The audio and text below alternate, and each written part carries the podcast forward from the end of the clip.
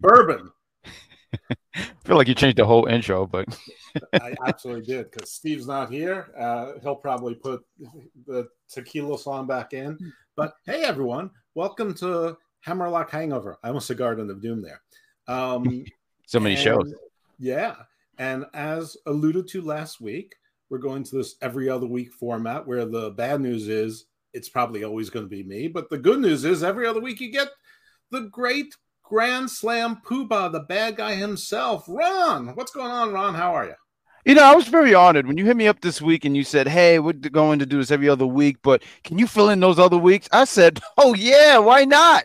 I'm doing fantastic. I took off from work today because I just felt like it. I had two cans of Pepsi, and I have sitting in front of me is uh, what's it called? Chicken Parmesan. I haven't finished it yet because it's a lot to do. It's a lot of pasta, but I'm well. Okay, I love chicken parmesan, but they, you know, they got to get the pasta and chicken parmesan ratio correct. Mm-hmm. Otherwise, mm-hmm. you know, sometimes I just got to take like a bunch of the pasta, put it somewhere else, and just consider a snack for the next day because, you know, I'm all about the percentages. But yeah, so that I mean, sounds about right. Before we get into anything, like, how was your skincare regime this week? Oh man, it's the same stuff. It's still Neutrogena. Um, I, am never prepared for this thing, but Neutrogena is this thing. It's in blue water. I picked it up because it was in blue water, and uh, it's fantastic. Yeah, that's the reason of it. But it's a um, I forget what so they call like. If we went to a pet store, you would just come back with an aquarium. Yeah, I don't see what's the, I don't see what, like if I if we went to a, a, a pet store, I'd be like, oh cool, there's cats, and I'll come back with a crab. No, Not crabs, but I'll come, back, back with, a crab filled with blue water. Or, or like if you go supermarket, you come back with blue Gatorade. Oh my god! You know, I would have been fantastic for that show, Supermarket Sweep, because they just throw shit into the uh, thing. I said, "Hey, I can do that." I was always excited about it. I used to love your, that show. Is your favorite uh, show the Blue Man Group? I hate them. Too much blue. They the ratio of blue. They overdo it with the blue. So it, has got to be just in the middle blue. When you go too too blue, I said you're going a little too hard. Well, but it looked like it's a fun show. So I'm not sure if this show, and of course Steve will pick the the show name, but I already gave him a description in advance, and I called it the New Era, sort of to you know to play on Tony Khan's calling you know after Wrestle Dream the New Era, and mm-hmm. there was nothing new really other than Adam Copeland, which is not new and was completely expected, and now people are saying mm-hmm. they're going to you know an Attitude Era or rated R. I mean, mm-hmm. if they turned it up a notch, it's a notch, but I I almost feel like who cares about that? I mean, that, that, that could have been a discussion, the whole new era thing, whether it's a new era or not. But I mean, we have to talk about sure. Super Tuesday, the Tuesday Night Wars, and the aftermath of it, which we're still glowing in. It's Thursday, it's October 12th. We're, you know, 48 hours out. We are about 28 hours or 30 hours since the ratings numbers came out. Right. And so th- this was not necessarily the story. I, I mean, I, I, initially planned on like you know just doing a quick review of Fastlane. I know we're you know a few days behind everyone else, but you know it's the first time we're doing on Hammerlock Hangover.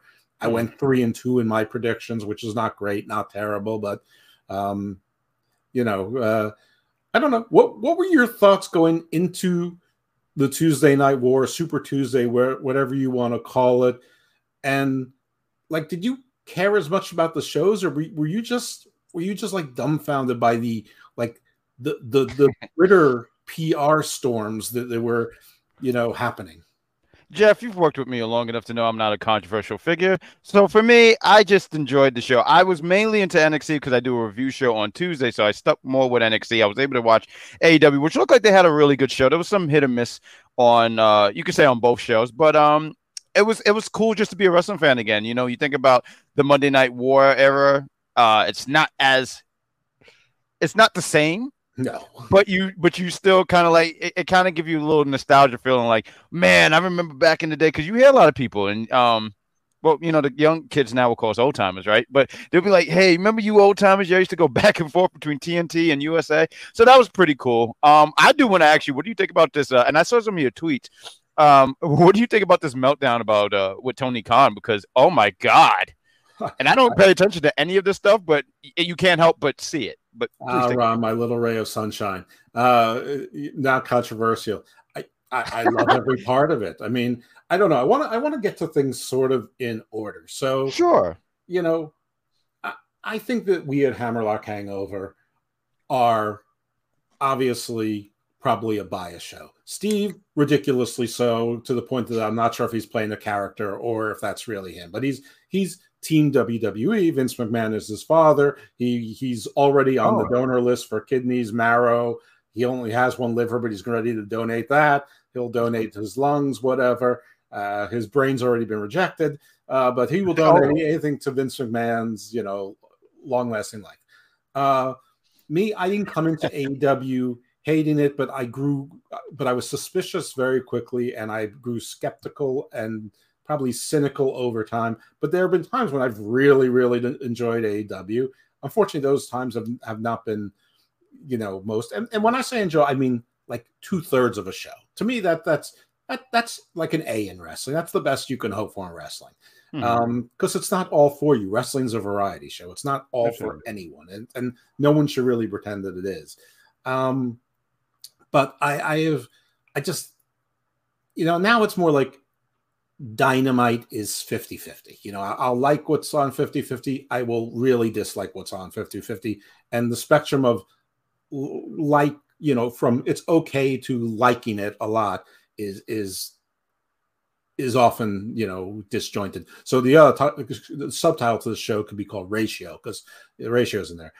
Rampage is is has just become an utter waste of time. I mean i agree it, it's useless. It doesn't advance any stories. The ones that they do are dumb. They get forgotten. Um, it's a waste of an hour. It's painful. The matches are painful. It just every part of it is bad. Collision, when Punk took it over, I thought it was the best wrestling show of the week, many weeks. Um, it, you know, I didn't think it was perfect, but it, you know, I saw what they were trying to do, and I like where they were going with it. They were hamstrung a couple of weeks because they had other obligations, like they had to sell for Forbidden Door, they had to sell for you know other pay per views or other events that were that were coming up, and and I get that. Um, but it wasn't that consistent. But it was, it, but there were many weeks where it reminded me of just an old fashioned good wrestling show. Sure. Um, since Punk's departure, it's definitely been more wildly inconsistent. It feels more like Dynamite, um, where you know, it's 50 50. Some is good, some is bad. Doesn't always make sense. And, and a lot of it just doesn't make sense, period. Um, that's a really long way of saying that hmm. this build up, you know, you, you, you know, okay. Mm-hmm. A little bit of history. So NXT sure. was on the WWE network. It was always on Wednesday nights. So then when it was going to go to TV, they put it on Wednesday nights it actually started airing on Wednesday nights before AEW Dynamite did, but it was announced that AEW Dynamite was going to be on Wednesday nights before NXT went on Wednesday night. So all of the predisposed AEW fans, because there really wasn't any, any AEW, it's just like we want something other than, than WWE. Uh, you know, all the alternate fans who were you know ch- chomping at the bit felt that that was a foul that that WWE picked Wednesday night. Maybe they did. I don't know. Maybe USA picked it. I have. I truly have no idea. I mean, obviously, you know, you're a tenant of that network for a long time. You have some stroke. Um, in, in any event, you know, who invaded whose night is is an open question. I think if people want to remember, about four and a half years ago, it was actually Tuesday night dynamite that was that was filed for a trademark first so, you know, it was Tuesday nights that, you know, everyone thought that AEW was going to be on initially. Right. Anyway, that, that, that's a little bit of history. And my point is that the AEW fans were outraged. So now oh, when oh, yeah. AEW gets preempted off its Wednesday night and it goes to Tuesday night, well, what was wrong with Monday night or Thursday night or even Friday night before Rampage or, you know, Saturday night, make it a four hour collision or Sunday night? I mean, you know, did they pick Tuesday night because they wanted to pick a fight with NXT slash WWE? Or did Warner Brothers Discovery say this is the time slot we have for you this week? I don't know. But there was none of that same outrage. Like nobody remembered the, the, the accusations that NXT invaded AEW's turf on Wednesdays. That that was all forgotten. And that's in that long monologue, there's also just an example of the hypocrisy as to why I don't like AW largely because of the fans, because they don't recognize yeah. yeah. I mean, if you just recognize it and say, yep. "Yeah, we did the same thing you guys did," mm-hmm. haha, I mean, cool, it's on. Right. You know, so that's first. Secondly, Tony was definitely picking a war. He called the Title Tuesday. He was going to load up the show. He said this is the greatest card ever. Meanwhile, there were only two titles defended on on the show. Uh, I think a Ring of Honor trio title champion was in one match, but oh yeah, Adam, yeah, that's two partners. And one of the title matches had to be changed at the last minute because they couldn't possibly have known that Moxley wasn't cleared to wrestle, which is, uh, you know, I think a heap ludicrous. Yeah. Um, I, I, yeah, I think so. A bit of a bait, bait and switch. Uh, though, if you listen to AW fans, they will tell you that Orange Cassidy is a bigger draw than Jon Moxley. I, am not even sure they're wrong about that. I, I, I, don't, I don't think. I think at this point, Jon Moxley's appeal has worn off. I think Orange Cassidy's appeal has worn off. So, um, so then WWE, let's call a spade a spade. They made an event show. The the matches were not particularly exciting. It wasn't built around the matches. It was built around who was going to be there. Yes, they they called in everyone. They call well, pretty much everyone. All hands on deck. I call it. Yeah, and you're exactly right.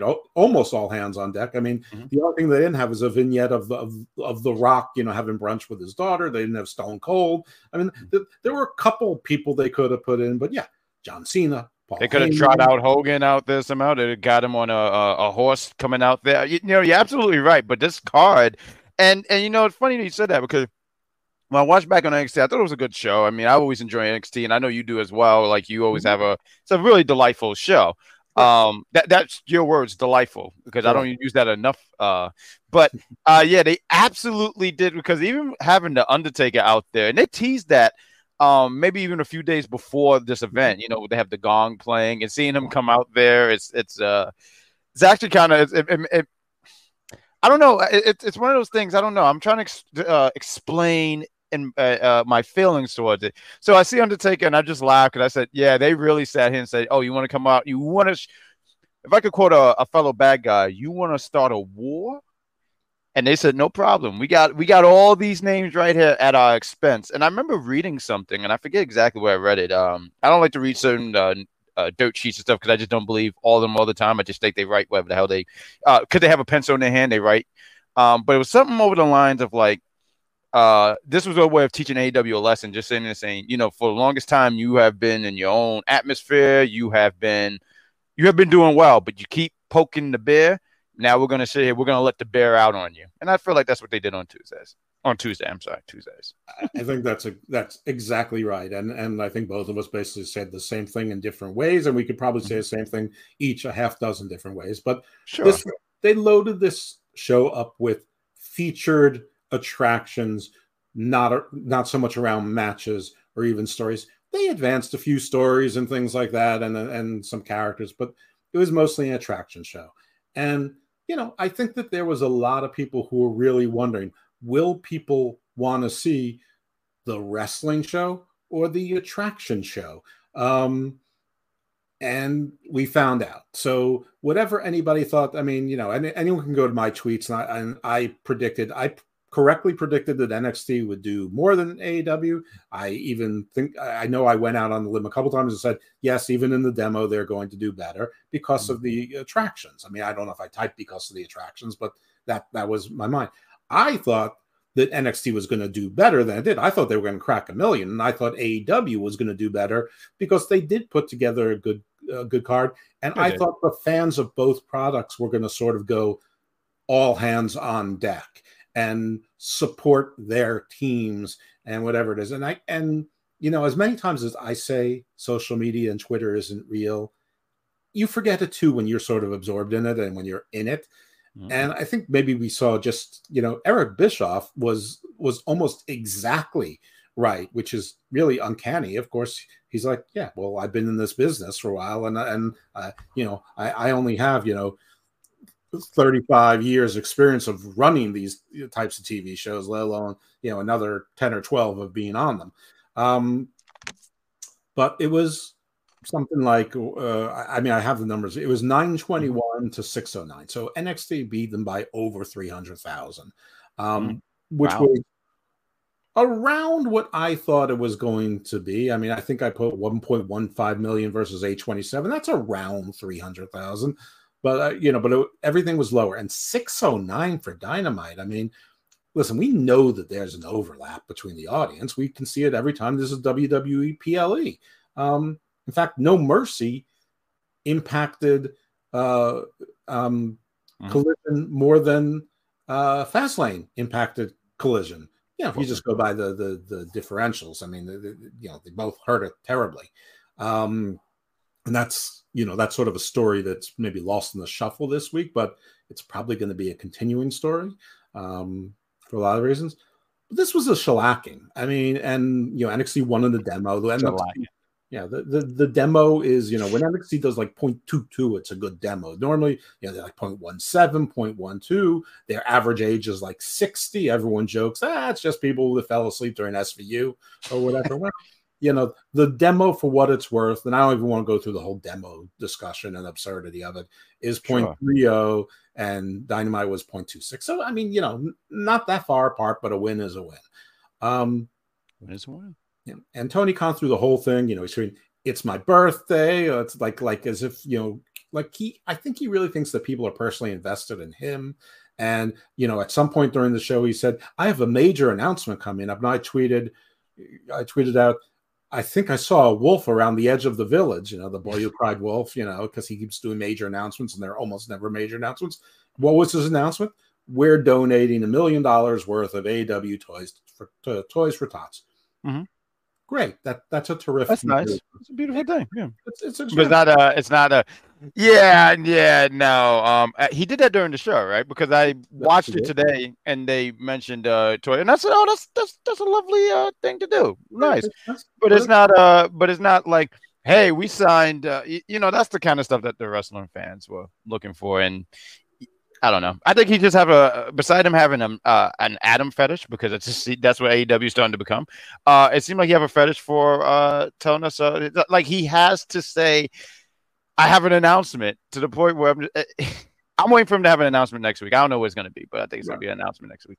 But carry on. I mean to interrupt, but I I always laugh when I hear the I have the major announcement, a major announcement, and you see it in these big freaking fonts, and it's like I have a major announcement. It's no, you are officially a co-host now. Like last time when you were like uh, filling in, that this you know you were probably being right, you know, rightfully deferential to me and whatever. And I have a tendency to ramble and and you know, mm-hmm. uh, you know, steamroll over people, and and you don't need to let them have them because you're officially a co-host. You have as much agency. All right. Yeah. All right. Well, you know, the first time I was on air, I was being. It's been a while since we worked together. I had to get that mojo back, and now you know I'm I'm, I'm in it. I'm I'm here. I'm here. I'm officially a part of the Hammerlock crew. Yay! And listen, you said it's a nice it's a nice thing. It's tax deductible, so it's still a nice donation.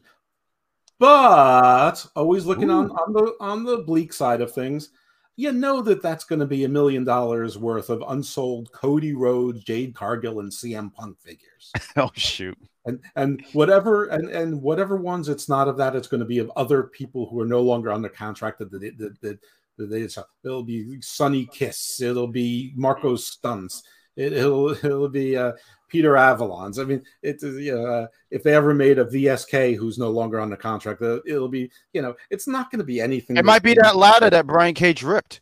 It, it it, it could be. I mean, yeah. Who, who knows who's no longer under contract with them? But you know, they'll sure be Bobby Fish. You'll be like Bobby Fish, but you know, it, you know, it's their overstock that they can't be sold and they won't be sold. So right, I mean, right it's still nice, but what the hell else are they going to do with it other than pretend that they might be collector's items? It's not collector's items if they're in one warehouse and you have 10,000 of them. So, you know, anyway. So, I, I, I love that so much because you make it sound like like when they go into a warehouse, they undust whoever it is is no longer there in the company, and they're like, oh, this was definitely, this is what the kids want. This is what the kids want right here.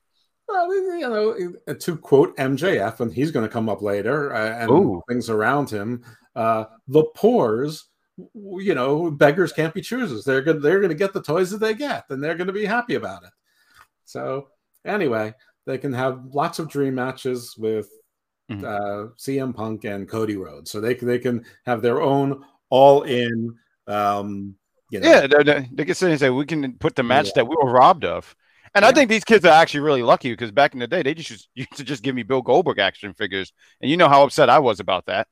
I yeah, I know. I mean, you're you're really. I mean, it's like Bret Hart than you uh, against him. Me and Bret Hart are the same person. We're Oh. both Canadian. Interesting. Thank There's So much in common. Um, That's it. So, okay. So they have this card where it's Title Tuesday and they switch two titles. Um, so Orange Cassidy filled in for Jon Moxley last minute because Jon Moxley still has scrambled brains, which they couldn't have possibly known. Oh, they even went so desperate. Okay, so this- so NXT announced the first half hour is going to be commercial free. A Yep. gimmick, right? Okay. Mhm, mhm. Um, so AEW said, "Hey, we're going to do at least a half hour commercial free, and I got permission for for an overrun." So you know, NXT always has a few minute overrun possibility in there. They don't always use it, but it's always there. So okay, tit for tat. You know, it's getting really petty. It's getting so. Now I don't know, but I strongly suspect that, that there's a big difference here. I suspect that USA, Comcast, NBC, Universal, whatever you want to call them, that when WWE calls and says this is what we'd like, they say, okay, cool. We're we're we're with you. You you've been our partner and we're your partner for 30 years. We're with you.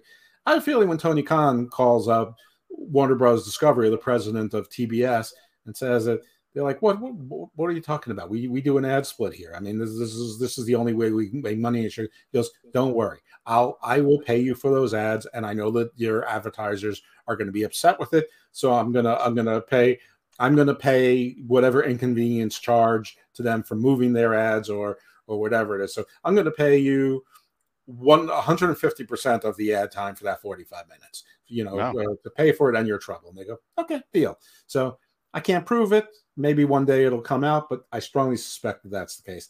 Secondly, he also did a buy-in on YouTube. That was weird. yes.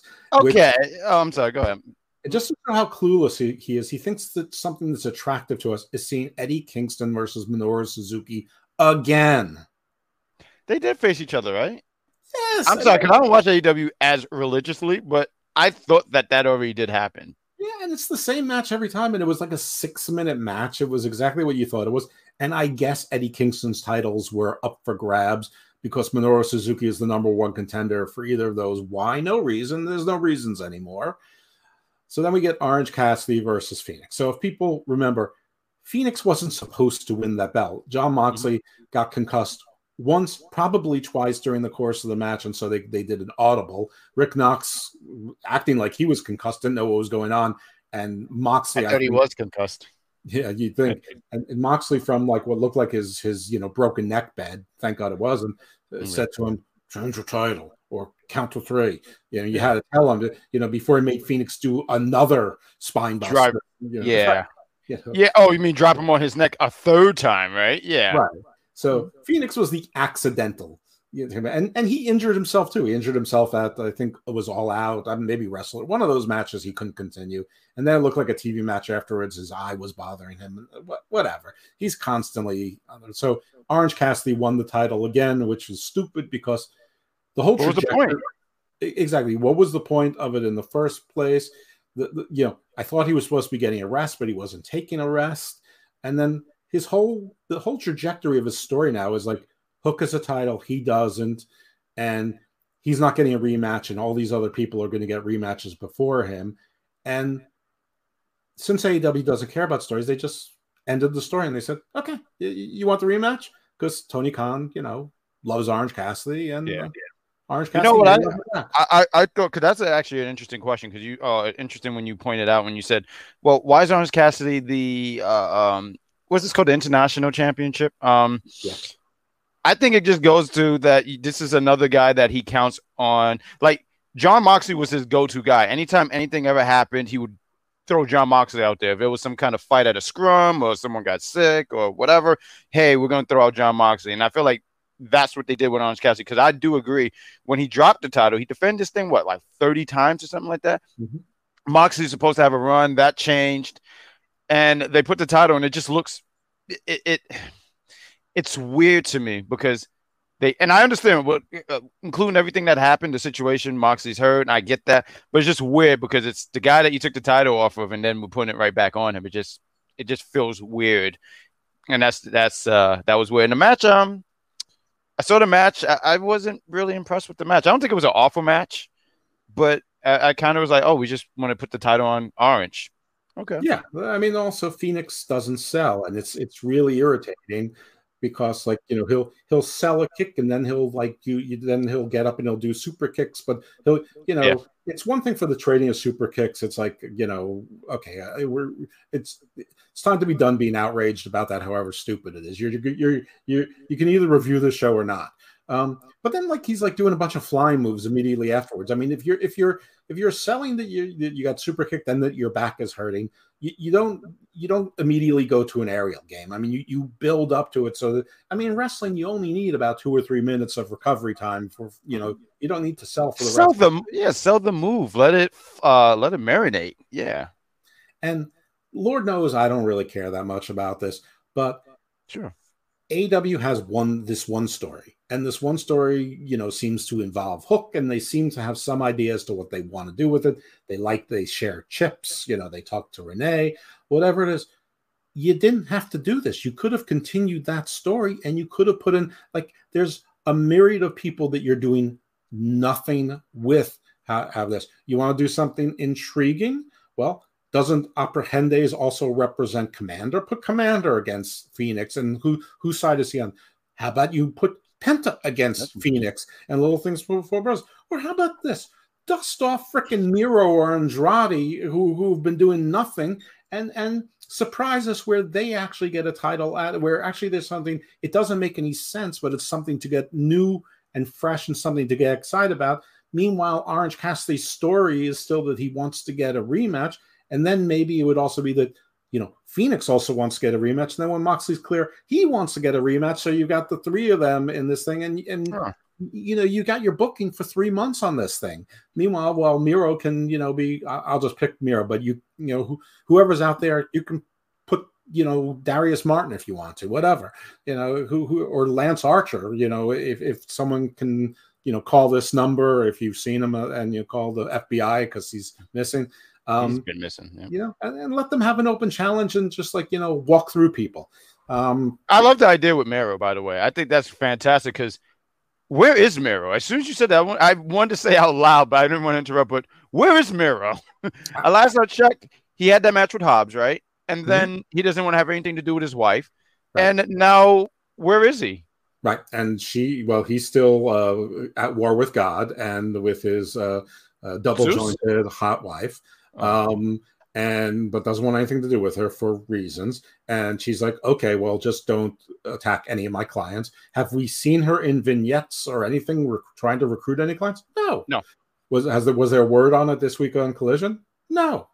Rampage? No. Dynamite? No. During Super Tuesday? No. I mean, do, do, do, you not think that like you know having Lana there for like thirty seconds? You know, it, you know during during some of the picture in picture they they tried these you know uh, film noir black and white silent films with tony Star- storm mm-hmm. which was i suppose a clever idea but the execution was terrible. It's not good in picture in picture blah blah blah. But okay they tried. But it's those were two commercials. During others you could have seen had cj perry talking to people and you know and you know and recruiting. And, right. Yeah you know, see her, see her like, you know, talking to Don Callis and shaking hands, talking to Prince Nana and shaking hands, talking to Stokely Hathaway, Mark Sterling, you know, different managers talking. Each time you could see her talking to different people. So, hey, what's what what's up there? And every now and then you might see Miro like, you know, walking by, you know, doing this the you know curls or whatever. Up. Yeah, mm-hmm. yeah, and looking at her side eyed and sneering or something. But whatever. I mean, it's wrestling. It ain't hard. Anyway, the other title match was Saraya against Hikaru Shida. Shida wins. Saraya, I think, had one successful defense of the belt yeah. that she won in Wembley. So, like, it looks like she's finally shaking cobwebs off and, and can sort of wrestle a match. And you have her lose the title. I, I mean, I don't know why you ever gave her the title. I mean, you have this whole thing with, you know, Toni Storm, you know, was was betrayed by the outcasts. Ruby Soho, it's not exactly where she stands with them any longer. Toni Storm actually obviously wants a rematch. She, she's trying to fight her way back to Saraya. And now you have Shida, someone who no one gives a shit about Shida with the title. Another thing, like, why? This is not something anyone's excited about. Like, this didn't feel like a new era. This this felt like an old era. I don't know why they, they. It's funny when you say new era. I don't know why he. Uh, I, I guess it's all what they call it, hyperboles or something like that. I'm trying mm-hmm. to uh, expand my vernacular there, but um, I agree. I didn't understand why they. I would have never even changed the title to begin with. That and I understand why they did. They were in um, they were in England, home turf, got that, but I just would have never gone that route. Um, I forgot who was even the women's champion. I kept, I have this thing where I would see somebody and I'm like, oh, cool, there's Kris Statlander, the TBS champion, because you see her more. You see mm-hmm. her do a lot more. And then I'm like, wait, isn't there another belt? And I was like, oh, Saraya got it. And I, until you, not even until you said that, I watched Dynamite today. And as I was watching it, and they said, oh, she had a successful title defense, I said, yeah. And it was against Toni Storm. I was like, yeah. And I wouldn't have believed it if I didn't see that footage. So um, I think they did it on Shida. I think they tried to put the title or um, I feel like they tried to put the titles or um, on people that they know is going to be a good hand. Um, I'm not gonna sit here and say I'm the biggest Shida fan, but I prefer her over uh, Saraya. If you was to tell me between these two, I know that you could put Shida out there and she's going to go out there and match wise, bell to bell, she's going to well, maybe bell to, I don't know. Uh, I'm trying to get my words up, but when she goes in the ring, she's going to be fine. Saraya, uh, she goes out there and she's not awful. She's not terrible. You were saying she was getting a little bit of her groove in this match. Was this one? Of, uh, would you say one of her better matches? Yeah, I mean it's a low bar, but yeah, I mean I think that she wrestled like an average WWE level main roster wrestler. I mean right. she she she was she was above the Dana Brooke bar she took this bump, and I didn't. it was a good thing she landed on her shoulder though. But uh, that German on the uh, apron, because at first yeah. I saw, I said, "Oh, she shouldn't be doing stuff like that." No, don't do that. You don't have to be doing that. But um, but it makes yeah. you wonder: is she in fact not really healthy? Because it was not. I mean, I can, Shida is a good hand. She is a good wrestler, but I yep. don't care about that. She's not mm-hmm. interesting. I'm, eh, you, mm-hmm. you, know, set, set her free. She's not interesting. She doesn't have a personality. She's this is the third time she's the champion. Who cares? I mean, if you want to make a change, at least do something shocking. Uh, I, I, mean, Saraya isn't the greatest wrestler, but let, let, let's face it, she's a bigger name. She's mm-hmm. got there's there's the story of the fraction within the faction going on, um, and she got better boobs. Uh, Bad boobs always win. No, I, I, understand. That's how come a lot of people are always uh picked other people over me. So I understand. Yeah. But I do ask you this: um, if not Shida, who else would you have put the title on? Well, I wouldn't have switched the title, but I, I think maybe you know, uh, mm-hmm. you know, I mean, I guess a rematch against Toni Storm might have made sense. Uh, uh, you know, I don't know what Jamie Hayter status is. I assume that she's she's still. I think know, she's still out. Yeah, I think she's going to be out until twenty twenty four. I have no clue because their women's division they they can only seem to focus on six to eight people at a time, and of those six to eight, three of them are always going to are mostly going to lose, like Skye Blue. But you know, I don't know. They they seem to have been pushing Willow, and that's sort of been forgotten. You know, she's not going to turn heel and go against Statlander, so maybe Willow. She's she's she's got a nice look. She's a pretty good wrestler. She's got a nice personality. She's a mm-hmm. good face, nice. We love Willow over here. Yeah, yeah. Um, if you want to shock people, half Athena as the Ring of Honor champion come out, and and she's got Billie Starkz, you know, where Saraya has Ruby, sort of you know, maybe you know, maybe that could shock the world and validate Athena moving because I mean, that no one can really good. say that her that her that you know people had high hopes for her when she moved to AEW, and you know, no one in, in good faith can say that you know, yay, she's the Ring of Honor Women's World Champion. Who cares? I mean. No, it is. Yeah, and I, I like that move a lot because then you get her on AEW because um I, I, I won't hold you. I don't watch Ring of Honor. I don't know what's going on there. I, I, I just know that if you say what's something you know about Ring of Honor, uh, Samoa Joe wears suits now and he smokes cigars. Yeah, that's a that's a Samoa Joe just lost the title match, and now all of a sudden he wants the title again. Now he's hungry. So, he, well, you know what it is. He want to get off Ring of Honor. that's what happened. Well, they want him off of Ring of Honor because you know he's a good wrestler. People, I mean, you know, mm-hmm. at, at, 44, he's he's a better hand and a more believable wrestler than most of the ones that they have. Mm-hmm. But I mean, listen, I don't mind that there's a lot of sharks circling around MJF. It's just that it's just the choices don't make sense. And Samoa Joe one doesn't make sense. You just freaking lost. Right. And now, and now you, you and now you're serious. And now all of a sudden you're you know you're in like the club lounge of a skyscraper you know one of those one of those private business clubs is on like the 80th floor of a of a banking building that's called like the cattlemen's club or the oilman's club or the you know the sounds fancy as hell right the fancy. waterfront club and he's sitting there drinking you know presumably a scotch or a bourbon and smoking cigars i mean that's not samoa joe samoa joe is your, is your street fighter you know Samoa Joe's your badass. I mean, not to say a badass can't have expensive tastes, but it, it's like a new character for a guy whose character was already sort of perfect. And but it's, the timing's weird. Anyway, so so the opening match is mm-hmm. Danielson versus um, Swerve Strickland, which is a great match on paper uh, for the number one contendership of the TNT title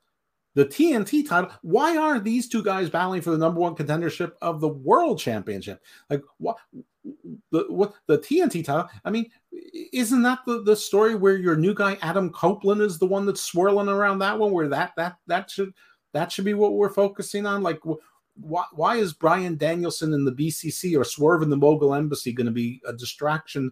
For, for for that thing and you know with Christian and Nick Wayne I mean does Christian Luchasaurus and Nick Wayne match up to either one of those factions? Fuck no. Um, so, I mean, it you know that should have been for a, a, number for a title match. You know, I know that they're trying to do the Jay White thing that, he, that, that he's carrying the belt, but if you have Samoa Joe actively lobbying for a rematch, why wouldn't this match be for that? And and it sets up a great TV match or a battle of the belts match or you know, there's going to be plenty of other nights that they're preempted, and maybe they want to spice up the card again, or maybe they learn their lesson. But they have freaking pay per views every you know six weeks now, and, and so so I didn't really understand the purpose of this. And Swerve, who lost every single important match and every single feud, finally wins an important match on a pay per view against Adam Page, which I think was a bit of a surprise for everyone and a pleasant surprise for most, including me. And Bryan is the one. I'm going to put everyone over. I'm going to be generous. I'm here to enhance younger talent. Well, meanwhile, he beats Ricky Starks, in, in, you know, in, in every match they're in, in every extreme match before he gets medically clear, by the way. Um, Bryan, that is. And then somehow that's supposed to elevate Ricky Starks. Uh, so, so they pull this little thing, and we'll talk about FTR in a second.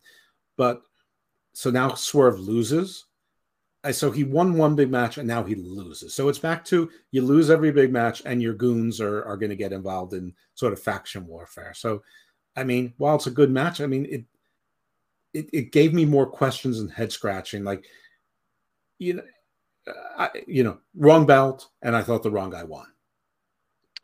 Yeah, I wasn't a I wasn't a, a, a fan of Bryan winning, but um, I thought this was a great way to open the show. Um, I would have loved for Swerve to have won. And I guess after a while, I was like, yeah, I don't see Swerve. I don't see a heel versus heel kind of thing going on here. So Brian winning. And uh, I mean, I'm not to watch on um, Collision on Saturday. I'll be out. Uh, but I'm pretty sure the Bryan and Christian are to have a fun match on uh, Saturday. And I know a lot of people, like I listen to both you and Steve, and I know it's not really the match stuff that y'all really um, talk about, but some, but for me, I'm I'm a big fan of like the match quality, and I sit there and go like, uh, you know, Bryan and Bryan's to give Christian probably one of his best matches, and um, I, I, I, I would have loved for Swerve to have won and just kept his momentum going. I mean, probably. Listen, I, I am not. You know, it's not like I don't care at all about the matches. That's just not my sure. priority. I mean, sure. You know, I want, I want to. I respect it. I dig it. Yeah, I want good stories. I want good characters. Hopefully, good good characters make it easier for good stories, but good stories can build middling people into better characters. And then then I want decent to good matches. Like, but like if a match goes more than 25 minutes, like it's it's starting to lose me. Frankly, if it's on TV, if it's going past 12 minutes, it's starting to lose me. Anyway, that that's that's not important because I I, I definitely respect the, the, your take on it. And yes, I think it'll be a good match, but you know how it's going to end. It's going to end with some smudge involving Luchasaurus and, and Nick Wayne uh, you know, and then the BCC is going to come down, and then the then then the Mogul Embassy is going to do something, and then Adam Page is going to just like the end of of of, of this past week, yeah. yeah. Where, like we're, we're, we're reminding me of the chaotic bad old days of 2019, where you know it was everybody, every place, everywhere, all the time, you know, just to get people on TV and give them their on TV check. Um, and it's it's too much clutter. It gives it, it, it, remember when like there was those TV shows like those Japanese animes and they put them in the United States and the colors were so bright it was like giving kids strokes. Yeah, that was called Pokemon. Okay, well that's how th- this is how I feel with that. like There's so much going on that you're like eh, you can't even keep up with everything. Yeah, no, that ending. You know, you said anime. It kind of remind me of uh the old WCW when everything in the camera would start shaking, and then the NWO was here, and I think Roddy Piper had friends, and then the Four Horsemen and all their dust came out. So it was like all chaotic. You just saw then a bunch of flock, then the LWO. Oh yeah. I remember that. I remember when Raven totally hit uh, Hogan with a even flow DDT, and I said, "Yeah, Raven, stick it to the man." Yeah, I mean, oh, it's just, it's just too, it's just it's too, too much, much, too much clutter. I mean, re- wrestling you know, listen, I don't mind complexity in wrestling stories. Like I said, I don't mind more than one person going for a title. I think that's good, but too much clutter all the time, you know, there's a balance. I did want to pick up on something because you did say something earlier. Because right, balance. So you said earlier, like, why isn't Bryan Danielson and uh, Swerve going for the um, AEW championship? Now, I don't want to say that that part is uh, is bulk. I think you could add other people to it. But I did want to say one of the things I do like is that they're making this TNT championship feel important. Because I've I've always been a big fan of these belts should feel important. I don't think these things should be a prop. You know, I hate that. I I hate when they're like, oh, it's just a prop, like it's just a throwaway. No, I want this this sh- this shit should feel fucking important. And I love and I really, really like that they're doing that for the TNT championship. I think I think you watch a little bit more AEW than I do, sir. So I sit here and say the TNT Championship. Did you feel for a period that this belt felt it felt useless? Yeah, no, no, yeah, your point is hundred percent valid. I mean, and definitely the Luchasaurus slash Christian era, because they're really one era, has made has elevated the title back to the yeah. status that it was originally. Probably, you know, back to the status. Frankly, probably when Wardlow lost it the first time is when it started going downhill. Down. I agree. Um, and then there were plenty of times to rehabilitate it with Hobbs and Wardlow, but they kept hot shotting it between the two of them. And and then I think they threw Darby in there for a second, and the, you know, mm-hmm. it, it, was just a load of shit. And and the intercontinental, I'm sorry, the international title Spine, definitely. Yeah surpassed it. Passed. It was a good idea to change it from the Atlantic title, which made no all Atlantic, which made no sense, especially since they have flags of Japan and China on it, which are nowhere near the Atlantic. Um, but but yeah. so the rest of this so so the rest of this card, you know, you you, you had a Adam Page match in, in there. Yeah, you had a there was another Wardlow match where he's just squashing people because they don't know what to do with him. Otherwise, no story. He just squashes Matt Sydal big fucking deal. We've seen this before. I mean, he doesn't talk. He's got nothing to say. His hair's growing out. He looks like he's uh, off the gas. Uh, you know, the, I was gonna say he looked kind of, um, you know, like he, he, he looks a little uh, heavier. He looks he looks a little puffy. He, he, he, looks a little puffy. Um, you know, like like listen, he's he's in much better shape than I've ever been in. He's in much better shape than I'll ever be in. He's a, he's a big, scary looking guy but he's he's looked better the entirety of his AEW career, and he's been gone for a while, and for him to come back looking worse is a little bit weird. And I don't know if that he had an injury that he couldn't train. Um, I don't know if he's on the kinds of steroids that have you retain water. I mean, I, I thought that that sort of was the medical technology was beyond that now, not like the shit I was taking in 1987. Um, and uh, it, wait, what? You heard me. Um, and and uh, uh-huh. my dealer actually was one, degree away from was Scott Hall was actually my dealer's dealer. Oh, yeah. Oh, for real? Yeah, for real. Um, oh wow. Yeah, for real.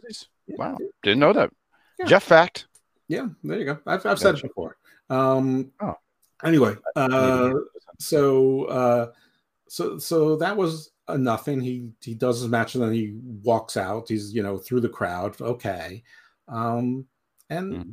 you know I, I don't know. I I just didn't think you know if this was supposed to be your best card, I really don't think that they put together their best effort or cohesive show. And it just seemed like Tony Khan was just doing things on a whim. But whatever. It, I'm not trying to say the NXT show was great. It was sort of exactly what you expected it to be. There were a couple mm-hmm. matches that were pretty good, and you know, you know, we, you know, you saw Asuka, we saw LA Knight, we saw this one, the other one. Solo Sikoa made an appearance. You know, the mm-hmm. Undertaker. You know, everyone's like, wow. You know, you know, I don't, I don't love this new thing that younger wrestlers get the rub by getting embarrassed by the older wrestlers, but I, that is the new thing. I can't, you know, like I, I can't put that genie back in the bottle.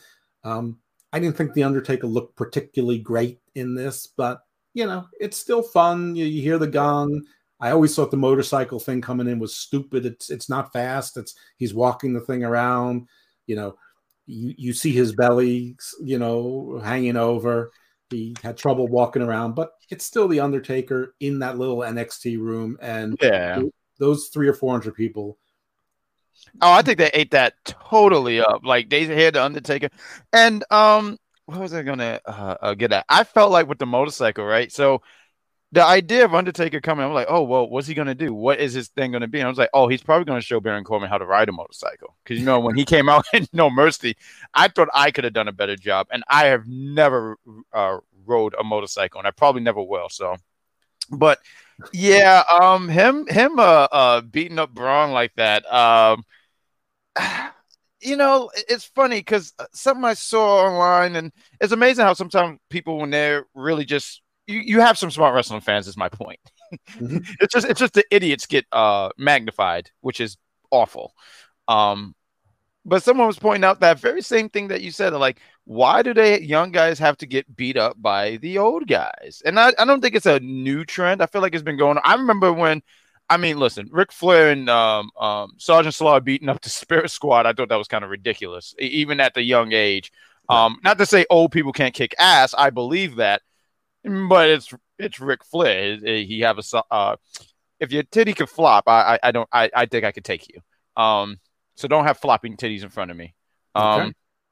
wow, that really came out. Um, but uh, yeah, uh, uh, but uh, what was your favorite thing on NXT though? Because you you usually have a really like fun time with NXT. So, and oh, real quick, uh, if I can ask questions here, uh, as you can tell, I'm getting very comfortable here in the Hammerlock Hangover.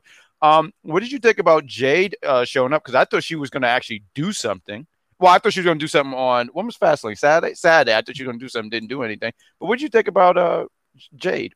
She's. I mean, what I've always said. First of all, I I knew she wasn't going to do anything. She wasn't going to do anything okay. with Fastlane. They're bringing her out like a star, but they're they're going to train her in the PC. No, she's not going to start at NXT. You're gonna you're going to see her periodically, probably a lot. But the, the first time she's in action, maybe they'll do some spot where she's sitting at ringside and you know, mm-hmm. you know, someone falls into her and spills her popcorn and she punches them in the head or whatever. But probably her first actual action will be in the Royal Rumble. Um, so great but I but I think that they've been you know handling her perfectly. She feels yeah. like a star. Oh my god, like yeah. And yes, if you want to nitpick, why is she driving around in cars in her wrestling gear? You know, looking looking like she's about to go to a comic con. Yes, of course, it's show business. That's you know, yeah, yeah. And really, why are you complaining? I mean, she she looks amazing. You know, not for nothing, Jeff. I feel like back in the day, though, you know, now you're a humble man, but back in the day, you talked about her wearing these uh outfits or barely wearing an outfit because half the time it looked like she's wearing nothing. But I'm I'm pretty sure back in your day, you used to have the vest with the open sh- open uh, vest, shirtless, just driving in a fancy car. I'm pretty sure that was you back in the day, shirtless. Yeah, well, shirtless well, I, was, I, was, actually in that same Honda lowrider that John Cena was riding. That that I believe it. The the funniest thing, my favorite part of the night, and this is legit because this is mm-hmm. me, is when sure. Cena came in that and Vic Joseph goes Cena arriving in, in style and Booker T just bursts out in laughter. I mean, this, is, this is an in-show sponsor, and nobody told him not to burst out in laughter because that's not riding in style. That's cheesy. That looks you, you expect to see some 19-year-old kid who's a street racer, you know, dr- driving in that. Oh, Booker T sound like such a hater it was great. It was fabulous. Booker T's like, I thought he was going to come in a Rolls or a Bentley or something like that, and he he, he barely contains some say that's a fucking Honda, man. Any, anyway, that's great. That uh, is great. No, that so is much to yell his hair, stop, stop, stop, and he's still laughing because he's Booker T. He can do it. He doesn't. Yeah, he's probably not even gonna say. He's like, "What are they gonna do?" Right? So that was my, my favorite. I mean, I thought the match with between Asuka and Roxanne was good. I, mm-hmm. I knew that Kiana yeah. James was going to get involved in some way, and I didn't see the the uh, Shotzi thing going coming. But I'm glad that she's going to host Halloween Havoc again. That's something she seems to love to do, and makes uh, sense. I guess her feud with Bayley is either over and they're trying or they're trying to figure out what to do with it, but that's good because you know Shotzi's someone I you know I recognize her limitations and all, but I, I like her. You know, I like her as a talent and and I'm glad to see her. But, you sound like my co-host. Yeah, big fan. She's a big fan of uh Shotzi. Shotzi, she got she got uh, it's something about her that's that, that's just very likable and you just uh, root for her. Matter of fact, with her hosting Halloween Havoc, um, she's supposed to be joined by uh Scarlett. That yeah, that's her, which is weird because Shotzi's a face and Scarlett is a mm-hmm. heel. Uh, right. But they are real life close friends and they're both spooky and i'm really looking forward to the, the costumes that they're going to wear and the many different costume changes and i think that's awesome. And i'm sure that my my favorite the witches will come out isla dawn and alba fyre but sort of oh that makes sense yeah. and, and they'll come back uh, and make an appearance. Anyway i want to go a little bit back in time though sure. to aw related because earlier in the week uh, ftr filed for the trademark of cm ftr so cm punk ftr um, and then they lost the tag team titles to Ricky Starks and uh, Big Bill. And the timing was just LOL. I mean, what do you think was going to Now we learned the Cash Wheeler is injured, and that's you know that that's as much the reason as anything else. But still, and I'm glad they gave something to Ricky Starks because they, no matter what Bryan thinks he's been doing, constantly losing in these matches in every single one of them doesn't elevate a guy you do one match where Austin leaves, loses to Bret Hart, but doesn't lose the next three matches, you know, in, in the next feud also. I mean, you know, Austin started winning from that point on. Um, anyway, so that was sort of funny. And then there was a, a, a tweet where Dax, who's always the complainer, goes oh. tweets something like, it, it was a great run, top guys out. And it was like, you guys quit. You just re-signed the contract. he's like, whoa, we're, we're not going anywhere. But you know, this is this is just this is just happens when you're when you're babies, you know. Or is he trying to set it up there to work that they're you know doing one of those you know work uh quitting work promo like work yeah, promo, but work shoot.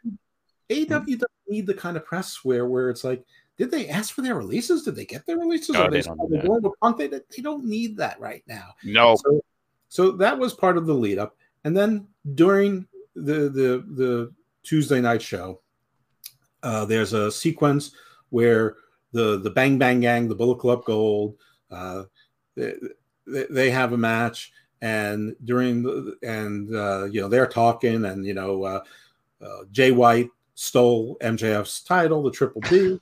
I was- love Tony on this though. I'm sorry if I could just take real quick. Tony, and you know he does not like MJF, but hearing him that thug. He's a criminal. He stole his belt. I was like, if I knew nothing about Jay White, I said this guy sounds like the worst person in the world. Uh, please uh, take the floor. I'm sorry. I just wanted to say that because Tony is great. It's okay, but uh, you know, AW's been in existence for four years, and stolen the stolen the stolen title belt gimmick has been done right. four times already. I mean, so it, it it's four already. Oh, yeah. like four times. Because I know the first time Jericho lost it or something like that, right? So that, I, don't, I don't call that a gimmick. That that he actually got it actually got stolen. No, oh, okay. Okay. I mean, they, someone ran, didn't Nyla, Nyla Rose ran away with Jade Cargill's TBS. Oh yeah, yeah, yeah, yeah. I forgot about that. Yeah, like like for weeks. Uh, uh yeah. Um, there was I, I'm pretty sure that some it was either Hobbs or Starks who ran off with the FTW title. And there was all right. There was at least one other where there was a stolen. So pretty much all these belts have just been kidnapped one way or another. Right. Okay. Well, um, the person who's the champion is very irresponsible. okay. Right. And you know, so they're still doing the Roderick Strong with the Kingdom thing, with Adam Cole being injured, but all of that is sort of circling around MJF too. I guess it's on some sort of hold. They seem to have forgotten or dropped the Masked Man and his gang that beat up Jay White, or have they? Yeah. I don't know, but it's been. Well, no, Jay mentioned that after the match he had, and he said something over the lines about uh you guys in the double mask. So he did it. They did acknowledge it uh, after the match. Okay. All right. Well, I, I missed that, but uh I, you know, I, I, mm-hmm. still they should be showing you some scenes. They should they should be hiding devil like, like yeah, in, in the backdrop mm-hmm. of like multiple segments, so that you're sort of lining up your suspects, kind of thing you know there, there, should be one in Roderick Strong's new house. There's there should be one you know behind the interview. If they can find his house. I feel like Roderick Strong lives at the end of the earth. well, I mean, you know, they could just put it on Neck Strong, the giraffe. Which, by oh way, my god, yeah, yeah. That the only thing that's getting over in this is to me Matt Taven, who's actually been entertaining. A lot of people are saying that. Oh, really? Okay. I got to pay attention more to him then. And listen, I call him a Melvin all the time, but you know, the, the, but he he's. I mean, Mike Bennett's Mike Bennett, but he's he's excel. And the and you know, stuffed animals have worked in wrestling as a thing. So there's a history. Talking about Lily? Yeah, I mean, yeah, yeah, yeah. Peppy, the the hobby horse. You had uh, you had uh, you had Moppy, you have Head, you Moppy. have uh, you have uh, the, the, guy in Japan with Daryl the cat. I mean, so animals get over in wrestling. I know what I must do. I'm going to get that pet hedgehog. Right. Okay, so the big controversy was that uh, Juice Robinson, who apparently uses quarters to finish, you know, to cheat in matches from time to time, mm-hmm. has done it for years in New Japan, but no one fucking watches New Japan uh, and and he's done it, I guess, a few times in AEW. But yeah, camera work hasn't been so great that you know, and the commentary hasn't really pointed out to make it was a big thing. So they have a roll of quarters that says Friedman on it, which you know harkens back to not just Juice's gimmick, but MJF many times using the promo of when he was a kid, he was bullied, and people threw quarters at him, this football team, and said, "Pick it up, Jew boy, pick it up, Jew boy," mm-hmm. you know, on Jewitro. And I'm telling at the time, you can see my shows on PWC. You can go back to Hammerlock Hangover, wherever I was. I said that that that was a problem. I wasn't saying I was necessarily offended by it because I, I you know, I don't want to be a hypocrite because I believe wrestling should and can be edgy. It's like wrestling's the only place where it's not allowed to be edgy. Like you can turn on any TV cop show in any movie and you're going to see drug dealers and neo Nazis and, and Aryan gangsters and jihadists and this, that, and the other thing. You know, you, you know, in Narcos, obviously you have Colombian and Mexican Narcos. I mean, you know, it, it's not like they, you know, sometimes they try to turn them into Armenians until someone reminds you of the Armenian genocide. Then it has to be turned into Bulgarians. I mean, but you also have to understand the environment we're in and sure. the AW audience, which is, you know, I remember like the, and this was MJF too. He like did the the shtick where he was in a car accident and tried to pin it on his girlfriend at the time who may or may have died in it. Uh, the same week that that uh, Jay Briscoe died in a car accident, there was some sort of you know drowning reference or flooding reference, like a week after uh, Shad Gaspard. Shad. Yeah. yeah. I remember uh, that. Yeah, uh, you know, and and I'm not even saying that it's rational for wrestling fans to be that way, but they are, and and those are and and that's more the AEW audience than it is the WWE or the NWA audience. You know, it's it's you know the stretching, looking looking for things to be outraged about. So you know, but this week, obviously, you know, Hamas launched what's being called Israel's 9/11. I don't really want to get too much into that, but mm-hmm. if the if the same proportion amount of people died in the U.S., it would have been 45,000 here. So you know, I know the people talk about the southern border. We have an invasion going on well until you know Me- you know Mexico starts launching rockets and killing 40,000 people in you know Laredo, Texas. It's not a, really an invasion. That, that's an invasion. Anyway, Israel's at war. You know, and and so you're you're going into what are Jewish stereotypical tropes. Granted, and I see it because I'm a fair man. MJF opened the door for us. He asked for it. I mean, a few weeks later, there were people chanting Jesus. And I said, You see that? And people said, No, no, there's a, a guy in the crowd who always dresses like Jesus. Whatever. And then a, f- uh, a few months ago, there was a sign that said, Hey, MJF, I dropped a quarter. Mm-hmm. You know, yeah. and, everyone, and everyone's like, That guy's an asshole. Yeah, he probably is, but you know, he probably represents 600 other people who were thinking, you know, who were, were thinking about doing the same thing to get themselves airtime. Just saying, MJF opened the door on it. And okay, fair enough. This is Juice's gimmick. Got it. Um, didn't didn't really notice it before because they haven't done a good job of, of emphasizing that on AEW television. The camera work's been shoddy. They don't do, you know, they don't show you, you know, the quarters line out in, in the ring before. Still, knowing your audience, reading the room, knowing the time, probably not the right time to do it. Your thoughts? Wow. Um, I don't even know how to follow up on everything that you said. Um,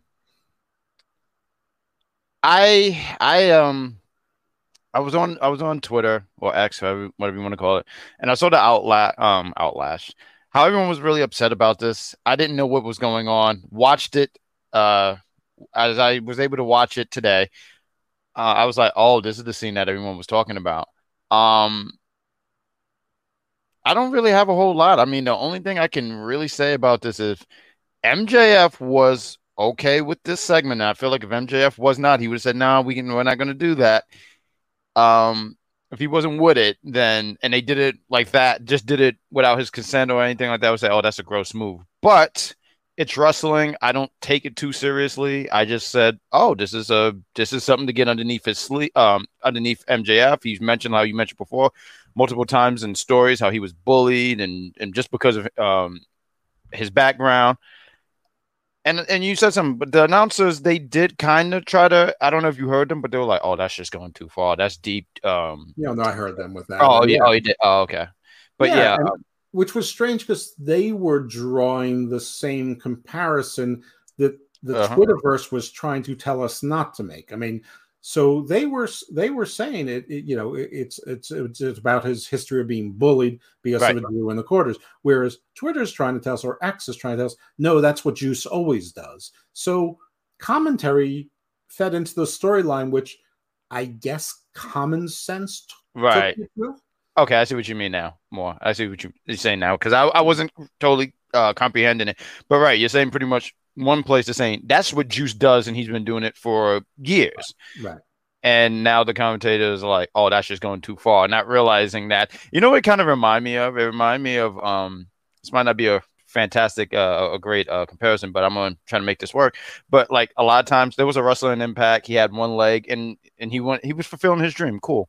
Right. Uh, but when they would attack his leg, oh, that's just too far. This guy signed up for wrestling. What do you, you think was going to happen? Right, of course. I did match. They're going to they're going to go after the leg. He and he had a um. I'm sorry, just to to to. to thank you. Okay, you know yeah, what I'm talking they, about. They, they, pull it out, and then he couldn't he couldn't get up and whatever. Yeah, I I, I remember, and it wasn't bad taste, but yeah, that was he signed up for it. He knew that was going to happen. He probably you know that's the most money he's going to get paid doing mm-hmm. that. Whether it was good taste or not, I, I don't. I mean, listen, Sergeant Slaughter turning on the U.S. wasn't good taste. You know, the, the Russians and the were in good taste. Rest the, the Mamalukes were in good taste. Tony D is. it? I, uh, I uh, if, if, I can add one, what was his name? Uh, he used to be called One Man Gang, and he was called Akeem the Dream. Akeem the African Dream. Yes, I mean, there's lots of stuff that's not in good taste. Right. Rude, you know, spray painting people's wives on his crotch. Not in good taste. I mean, it's you know, had the right idea. I want to be very careful with my words because I am, sure, all, I get I you. all for heels being edgy. And right. I'm okay, you know, I'm okay with that. Here's the first, maybe this is a, a me problem, but I still don't buy MJF as a face. I'm still waiting for him to turn back. To waiting for the boom. I'm yeah, waiting for the boom. So, so I'm still not buying him as a face. So I still, I'm still confused by the whole thing. Secondly, why is Juice Robinson the one taking the lead on this? Jay White's the one who's looking for the title. So why isn't Jay White the one with the with it's finishing the scene? I mean, we we all know that to you know that if you want to get to a heel champion, you have to go through his cronies first. His group, yeah. Mm-hmm. But a face, they accept challenges. So he shouldn't have to go through Juice Robinson and the Gun Boys first. So he's already accepted Jay's challenge, anything to get his triple B back. So so so it you know even in your your face heel dynamic you know none of it makes sense and AEW does this all the time where the wrong person is asking for the wrong thing at the wrong time so anyway so I am all for heels being heels and sure. and, and I'm not sure that MJF, if he says it's okay with it, that makes it okay necessarily. I remember a few years back when Sheamus and Jeff Hardy they did the car accident thing, and Sheamus framed Jeff Hardy for drinking. I was like, no, that's too much. And Jeff Hardy's like, you know, Jeff Hardy signed off on it. He has to sign off yeah. on everything. You yeah. Know, no, they should have known. And when Jordan Myles signed off on on the Jordan Myles shirt that that, that looked like blackface when it was a black mm-hmm. T-shirt as opposed to a gray T-shirt, um, you know, and, and everyone's like, it doesn't matter, you should say it. So, so you know, this, you know, we are in that era where you have to be hypersensitive about those things. I'm yeah. not, but I'm an old codger. You know, I you know when when I watched The Wire, I didn't expect the drug dealers in Baltimore City to to be you know Korean. You know, I mean, I oh. didn't I didn't I didn't expect them to look like me. Uh, you know, but the the dock workers they were more mixed. But yeah, they were mostly Polacks and Lithuanians because that's what we have in Baltimore. It's called, you know, it's it's, it's Lithuanian mm-hmm. Hall, it's, it's it's Polish town, it's Pulaski Highway. There's Greek town there. The, the bad guy was called the Greek. One of the funniest lines at the end was, "Where where he's go? Uh, do you, do they know who I am? They only know you as the Greek. You are not even Greek.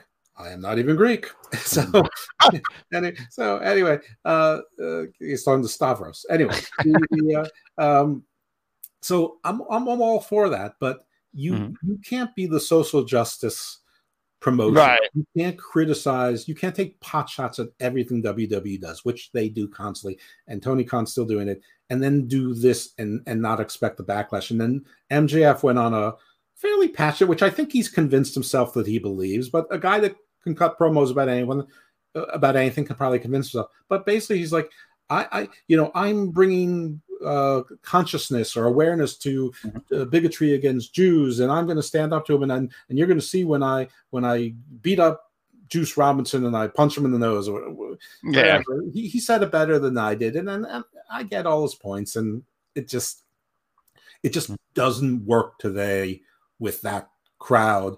And yeah, they could have waited a week, but but the whole point is to me is like, why you got Juice Robinson doing that anyway? I mean, it, it, you know, MJF is like, you know, if he said the if his promo was, I may have changed, but I haven't changed that much. And Jay mm-hmm. White, you know, I've been suckered into a few title matches before, and I'm not going to do it again. You can hold that belt, but you're not the champion, right? Uh, you know, so if you want to get to me, you're going to need to get you're going to need to get some big wins on, under your uh, you know, you say MJF, MJF pretty much be the champion instead of letting Jay sit here and make all the. Uh, uh, but what everyone is saying is pretty much, uh, bu- I'm gonna say bully. I'm gonna watch my words here, but bully him into doing all these different things. But I also think too that you know you was mentioning the stuff with Juice. They have uh, how many weeks do we got until what's the next pay Full Gear? What we got like three, like four weeks? Oh, like a month. And I think that's just Maybe they have time to. No, you know, they, oh. it's in November. Uh, right. No, they uh, do. They have. Mm-hmm. Do they have time? Sure. I, I, I mean, if they, if they, is that enough time? Yeah. No, the, I wasn't saying no to that. I'm just, oh. I, am I'm just not sure how many mm-hmm. weeks. I, I don't know when Full Gear is. I, I went to Full Gear in 2019, and I believe it was November 5th or 9th. So, if right, uh, assuming it's on in the early part of the month, it's you know within the next four weeks. I could do a quick Google, uh, but carry on with the uh, the stuff. I could do. yeah, I mean, we're we're in the year of monthly PLEs for WWE. There's no there's and and practically for AEW, even if it's not a real pay per view, they do pay per view like events, or at least they say they are on free TV, or they'll have a three hour show with Battle of the Belts or whatever. What's it looks like you've got the date there? Yeah, it was uh, November 18th. Okay, so yeah, they they they have just over them, so it's oh, five. That's a special day. That's a yeah. special day too, in November 18th. That's right. Yeah, that's God, oh. I, may have, oh. I, may have, to cancel the party now. I, uh, that wouldn't be very elite of you, Jeff. Well, maybe maybe we'll uh, when maybe we'll buy it and put it on the TV there. Who knows? Uh, anyway, that's so lame. she does know who she's marrying. So anyway, we'll talk about it. Yeah, anyway. not a lame. That you never. You, Jeff and lame never works with you, man. That that's that's just not how this works here. You know what? I should. I think I need to take my own advice, read the room, and know that it's not appropriate. Then, so no, we're, we're not. We're, I will not be watching Full Gear on, on the on the day of my wedding party. Um, Absolutely. Yeah. No. Yeah. Um, so anyway, I, I don't really want to bury the you know talk too much about it. I don't think I could say anything smarter or stupider than I already have on it. So I want to go to the next day. So, you know, mm-hmm. TMZ is picking up that story. So that's like, you know, AW desperately yeah. wants national publicity. So that's the story that they get. So that's a bad story. And then Tony Khan is busy doing sad tweets all day long. Oh now, my God. The one good thing I can say about Steve, the one good thing, the only good thing is that he besides his come, hair, uh, besides his hair, is okay. that he will come prepared with things that he wants to reference and he will read the quotes. I, however, do not. So all I know is that Tony Khan today made some sort of sad tweet that even with The Undertaker and John Cena, the WWE couldn't break over a million. Uh, and, he, and you know, and basically mocking them and and thanking everyone for you know wa- watching uh, the best AEW Dynamite. Uh, he still thinks it's the best show he's ever put on. And then he announced matches I, for some other card. Okay, you want to read it? Go ahead. Yeah, sure. Um, this week, two active decade-long rating streaks from two great legends were ended with all due respect until this week head-to-head AEW on TBS, WWE on USA. Neither John Cena, neither John Cena nor Undertaker had ever been on a WWE show with under 1 million total views, under 400K and the demo. Yeah, I, I imagine neither was uh, Adam Copeland. Uh, I imagine neither was Matt Hardy. I imagine neither was Christian Cage. I, mm-hmm. I, I, imagine neither was. Uh... Well, you know what he does this for? He does this stuff. Like I've never had anything against Tony. I, I've, I've. One of the things I was listening to one of the old uh, Hammerlock Hangover Hangover episodes, and you would be like, um, I appreciate that he's a passionate wrestling fan and I can appreciate that too. I can appreciate someone who loved this thing called wrestling. I've loved wrestling for 20 something years. I'm going to love it for the rest of my life. Um, but um, he writes these weird things and, and it, it's, it's, it's so cringe. It's very cringe. There was a bunch of other tweets that uh, I don't have on me, but um, that one I just ha- happen to have. Uh, but it, it's just, it just shows you that he's becoming, uns- not unscaled and make him sound like a freaking Unhinged. turtle. Thank you. It was it was a word. Thank you. It's and meltdown. and he, he's having a public meltdown. It's but it's embarrassing. He's the he's the uh uh front man, their boss. You're not supposed to do. Oh man! And by the end of the day, we're, wow. we're getting stories from the, the you know the Haus of Wrestling, Nick Hausman, mm-hmm. who's you know f- uh, friendly-ish with CM Punk in his camp, saying mm-hmm. this C- CM Punk says this is why he's happy not to be around that company anymore. By the way, the rumors are CM Punk totally signed with WWE. CM Punk uh, absolutely did not sign with WWE. WWE has no interest in this. We're going to have plenty of weeks to talk about this in the future. I'm saying I think he's signed and he will be at Survivor Series in Chicago. I think it's a no brainer. I think this is a kill shot. Uh, no matter what kind of headache he was uh, for AW, I think he, you know, he he's he, today proved that not only did he work with children, but he worked for a child, which I think he wanted to say, and I've said all along, and lots of people have. Uh, but I think you know more and more people are starting to see the obvious and are breaking out of pure tribalism, and they're either becoming just you know plain old normal fans of AEW, or they're being turned off by it. But their their tribe, I think, is is fissuring, is fact fracturing. Sort of like it's sort of like Trumpism. And sorry to the you know ever shrinking population I just offended. But every time he does something, one or two percent of his of his fandom goes away, and I, I think this, this the same thing is happening here. Anyway, I, I want to. There's so much more, and we've gone a while. I want to sure. move on to a few other things. So this is very much a side note, but I want to cover real quick. NWA made a couple of interesting announcements. This oh, by the way, there was another thing on a on AEW that stories they were surfacing that people within AEW would like for Tony Khan to have his phone taken away from him. Well done. He should. Right. Yeah, do it. But you wouldn't have seen stories like that 48 hours ago.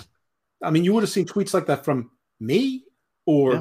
you know John Draper, uh, you know, or, you know, or Kevin Castle, or you know, or, or any number of rational you know wrestling fans that have a little bit of maturity to them uh, you know but you wouldn't have heard that from the wrestling press citing you know sources whatever that means air quotes. Mm-hmm. All right so nwa so earlier in the week they sort of announced like almost like a territory system. They they announced like an alliance with a local promotion. I don't remember what the local promotion was. It doesn't matter but basically said this was the first of many you know, they did this before. They they used to have NWA state titles in many many states. You know, mm. back they were you know uh, when they Memphis TNA and the, or NWA, and then they were or Smoky Mountain NWA, and then they were TNA NWA, and just that, yeah.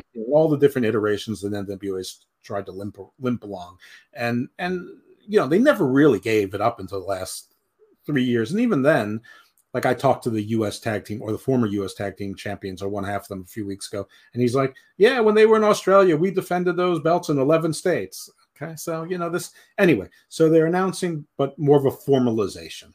Um, and then today, Billy Corgan went on the air and said that they're that they have TV deals, and it's with a top 20 network. I don't know what that means exactly. I don't know what the top 20 networks are, but you could probably figure that it's probably like a Vice or, or you know something like you know some mm-hmm. network like that that people have heard of, but you know is definitely like you know second tier, third tier, but still good for them. Great. Mm-hmm. Uh, their product actually has improved. The show continuity is still challenging because they do those bulk tapings, uh, and they you know they sort of have a shoestring staff. But good, let them get some money, let them get some exposure, let let them be. I mean, it's it's good. Yeah. yeah. I mean, it's not a great show, but it's it's generally 45 minutes. It's a little bit fun and silly, but it's like Is it still of, on YouTube?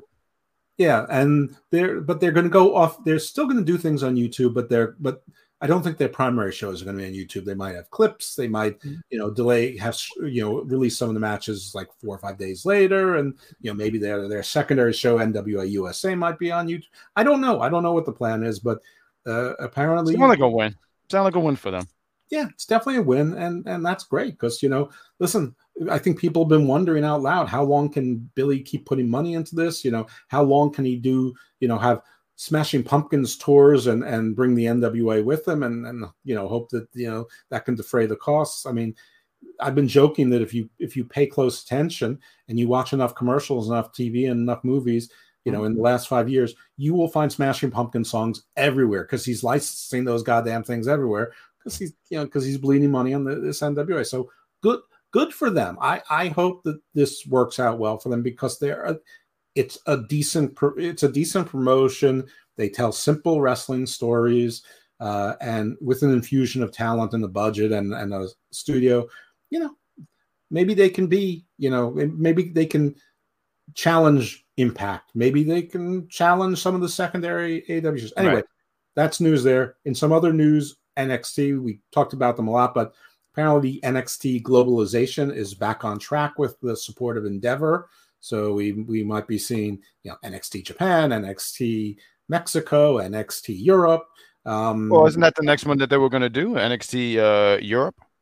Yeah, I don't know exactly the order. You know, there was some talk right. that WWE was going to have some sort of strategic working alliance with Noah. You know, people have always speculated oh, that the WWE wow. might want to buy a smaller promotion in Japan to not start from the bottom up. Mm-hmm. Whatever it is, you know, all you know, uh, we'll see. I mean, but you know, sure. I, I know people are NXT UK killed the, the British Indies. Well, one, I'm pretty sure the British Indies still exist. Secondly, you know, it it there's a lot of British and European wrestlers who are now in AEW, in WWE, mm-hmm. making big money. Um, and because of the exposure of NXT UK. Right. And mm-hmm. and I think if it's NXT UK Europe, that's only gonna be better for them. And like I never heard the wrestlers complaining. The only people complaining would be the fans who could no longer pay ten dollars to see them, or ten quid, or whatever the frick it was, or the mm-hmm. wrestlers who didn't make the cut. I mean, I imagine that they would complain. But if it's NXT Europe and they're they're going to need jobbers, I mean, you know, who you know, enhancement talent. But anyway, sure. Whether you like it or not, it seems like that's back on there. Speaking of enhancement talent, Dana Brooke has officially gone to OnlyFans or Fan Time, one of those. So Oh. Those of you who have been waiting for that, terrific.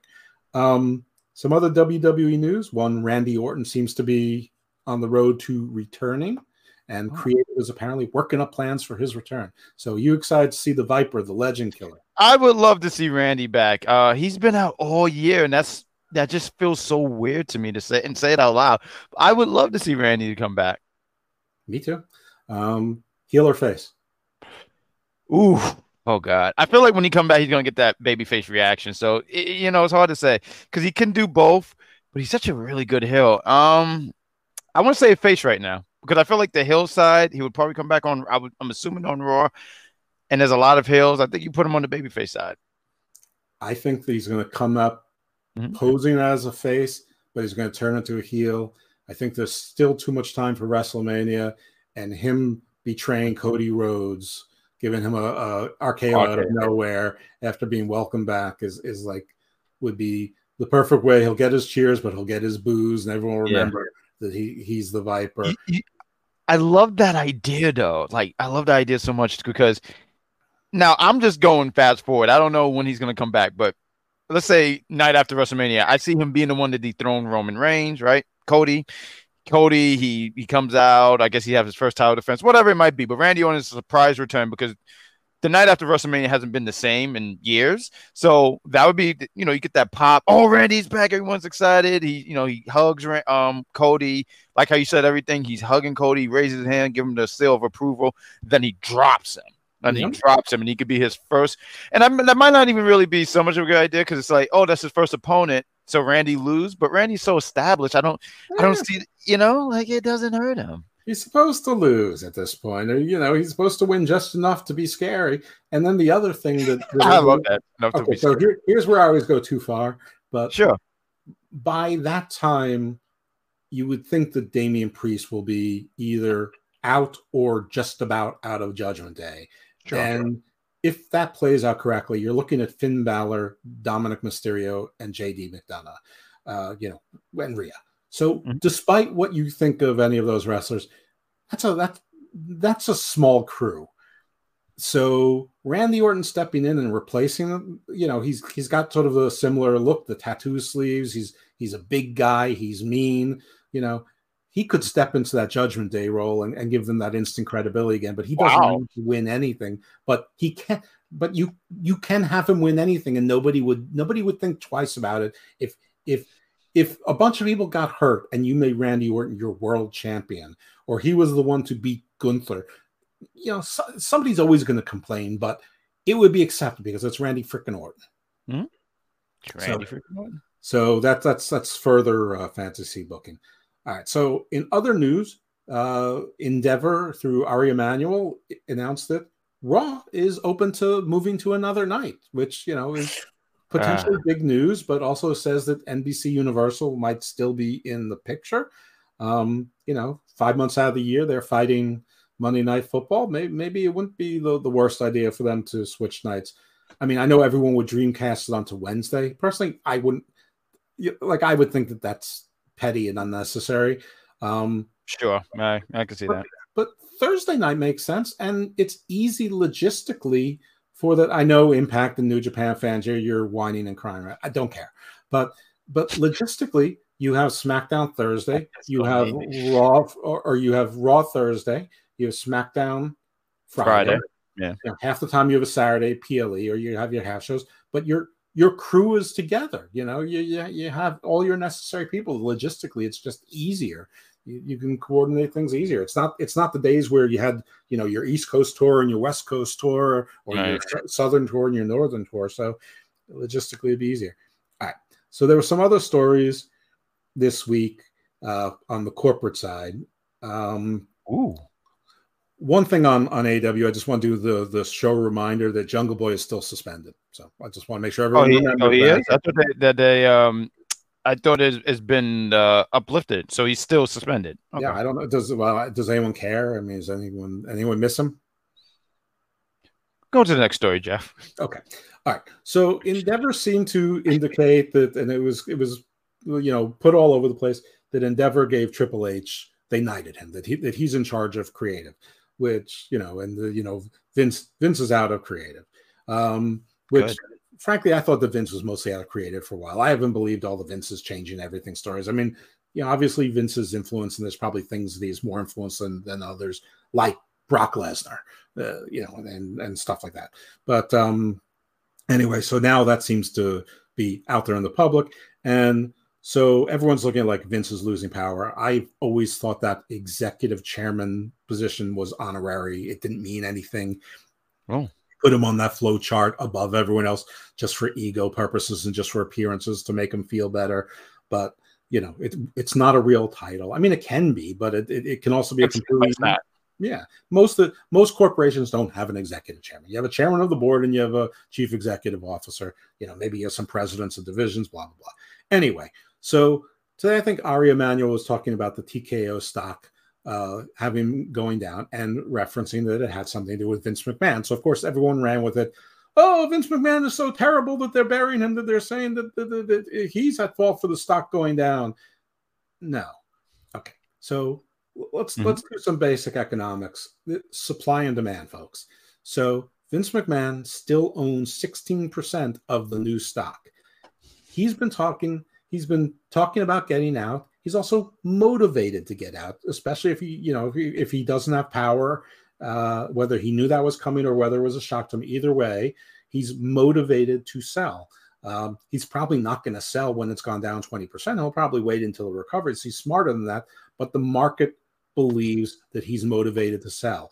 Whenever stocks get traded every day, there's people and institutions who are buying and selling stocks every single day. And then when you think that there's another 16% of your stock that, that is at risk of being sold in bulk, that is the market believes will be flooded. So when there's too much supply, prices go down. The reverse is inflation. That's what prices go up. Everyone's complaining about inflation. It's because there's a scarcity of goods.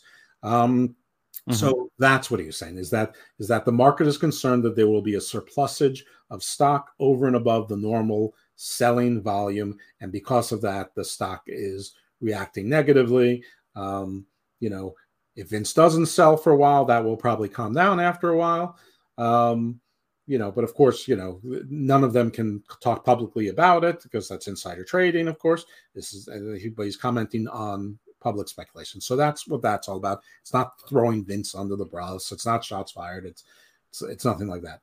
In other corporate news, there are now rumors involving our friends Warner Brothers that they are looking to be sold. We all know that they're about $50 billion in debt and doing worse all the time. They are the net. They are the conglomerate that owns the Turner networks, and that Tony mm-hmm. Khan has put all of his ducks into. Um, and it's said to be that the lead candidate to buy Warner Brothers Discovery is none other than NBC Universal, which has Raw and NXT right now, and will be getting SmackDown again. Whether or not they keep Raw and NXT don't know, but they have Peacock and WWE is on Peacock for the next two years or so, and it is their anchor, um, broad hmm. their anchor prop uh, property on Peacock. Um, and WWE does have verbiage in their contracts that if you air WWE, you can't air any other wrestling. Um, mm. So, if any of this is true, and this is set to be within the next two years. Again, a big if rumor. There's a lot of companies out there, but there's not that many who can buy a company like WB, and there's fewer that are positioned to take on, you know, whatever their debt picture is going to be.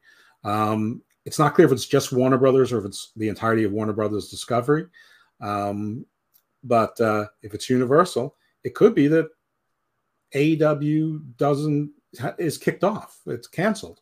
Um, it's wow. also unlikely the network that is looking to be sold is going to give big money long-term contract extensions to anyone.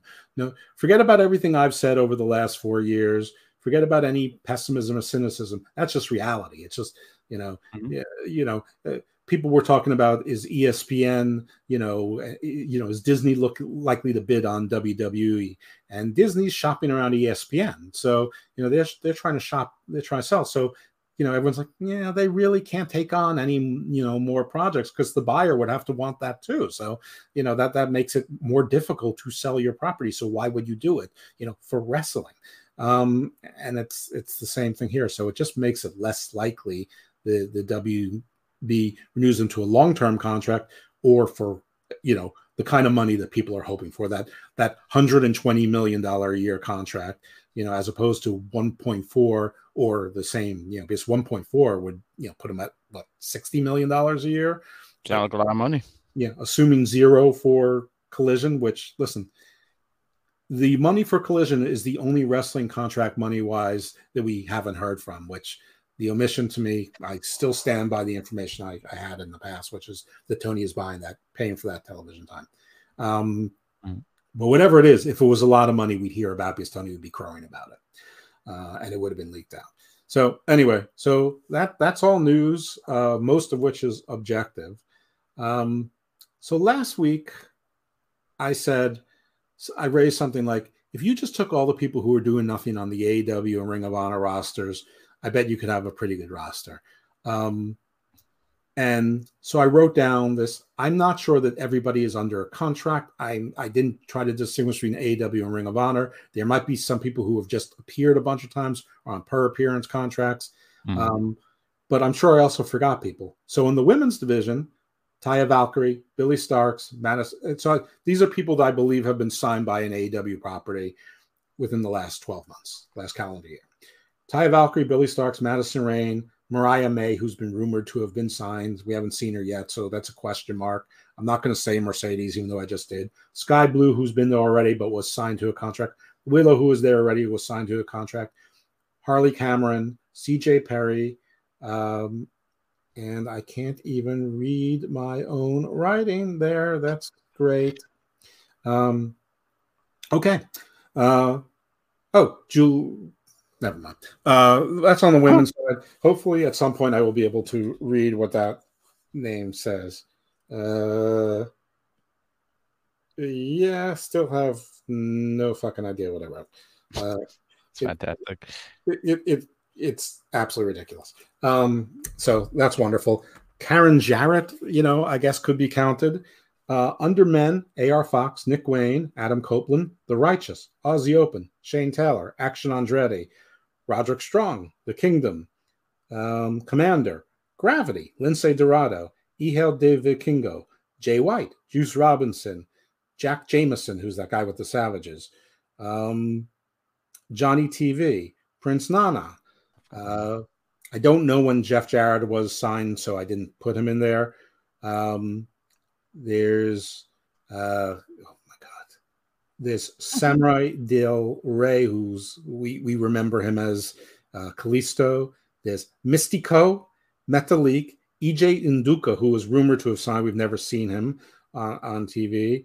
Uh, Rocky Romero, who may just be there a whole lot.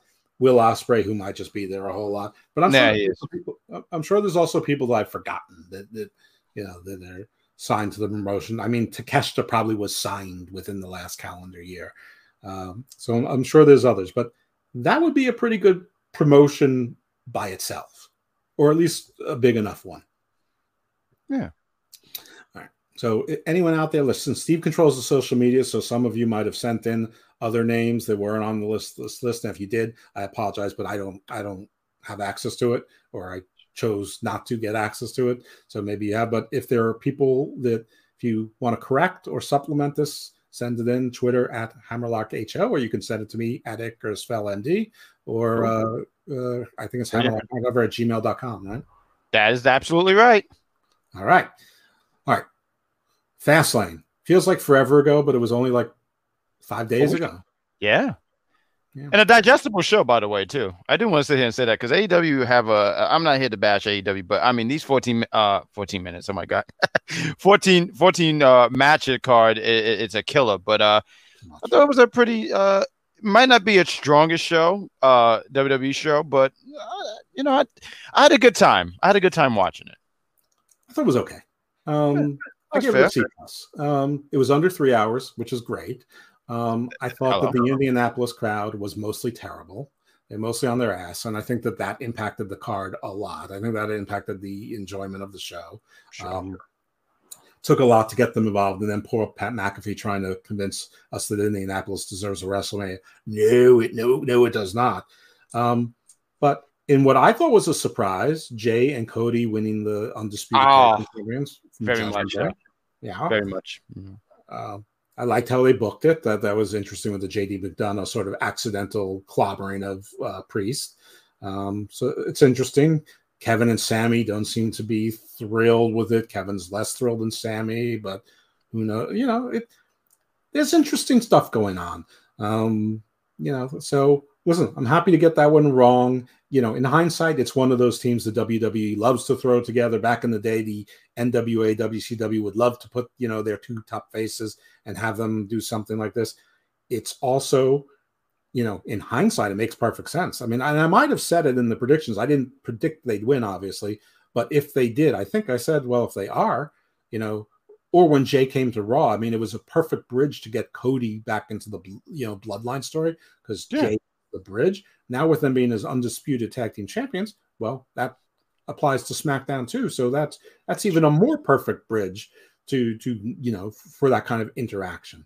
And, um, and we're recording this on a uh, on a Thursday. Tomorrow is SmackDown. So and SmackDown is the season premiere, and you have who's coming back?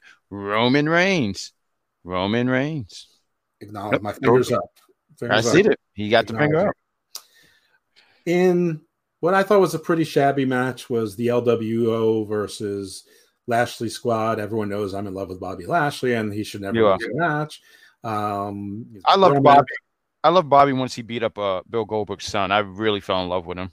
There you go. See, there's always there's, there's no bad reason to fall in love with Bobby Lashley. There you um, go. I mean, I thought he has his new crew. They they they, they should win. Yeah. Why you know why should they lose their first pay per view match together? Yeah, I I get it. They had Carlito come out as a pop. I predicted Carlito would come out, but I figured he would turn on the LWO and join Lashley's crew because you know he, he, he, would fit in beautifully. And and he is a body guy. Yeah, and, and I was still hoping beyond hope that'll happen. And also, like you know, listen, listen, not that most groups of friends aren't one demographic, but they don't all have to be. no, no, you can switch it up. Listen, Nation Domination. Uh, everyone forgets, but Owen Hart was a part of Nation Domination. No, uh, so yeah, that. but that was a joke. That was like the, but that was sort of like Hakeem mm-hmm. in in better taste. Yeah, there. better taste. I like that. Um, yeah, I'm with you on this. I, I everything you said, I totally agree on. Not even just to agree on, but like how you said, Bobby was new crew, and Bobby saying, "Show me something." Now it's like this is the opportunity to to put some fire behind this faction. And I mean, I I don't think oh it's it's this faction is done, but I I think this harmed them taking that L. I I wasn't a fan of that when I saw Carlito come in. Uh, I I well I didn't write this down. I just knew this came in my head. I said, "Damn it, Carlito," and damn that new physique because he's in damn good shape. He's so much bigger than the other guys. Anyway, yes. so I got Carlito back correctly, and I Good guess dirt, either dirt sheets were right six months ago, or they've been wrong so long that they they worked themselves into being right. But Carlito now formally, I don't think they were right six months ago because I remember a couple weeks afterwards, Carlito tweeted something: "If Tony wants to hire me, he's going to need to add another zero. And mm-hmm. if you're signed by WWE, you don't tweet that. You ju- you just don't. So. You know, anyway, uh, but this is cool. It's now official. He's been signed. it's not just an, an, appearance thing. So the LW won. I took that loss. Uh, the women's triple threat match, I correctly predicted that Iyo Sky would would retain.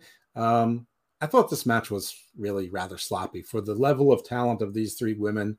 Mm-hmm. Uh, I, I, didn't think it was very good. There were a lot of really missed spots or barely hit spots. And I have to be honest, I think that they called Charlotte out of a break way early, and I don't think that I don't think that she seems she seems to have been lazy ever since she made her return. Ah, and I, I think gonna... Charlotte is the best female wrestler of all time. yeah, I've heard that one before. Um, Charlotte is really, really good. Uh, she's really good at what she does.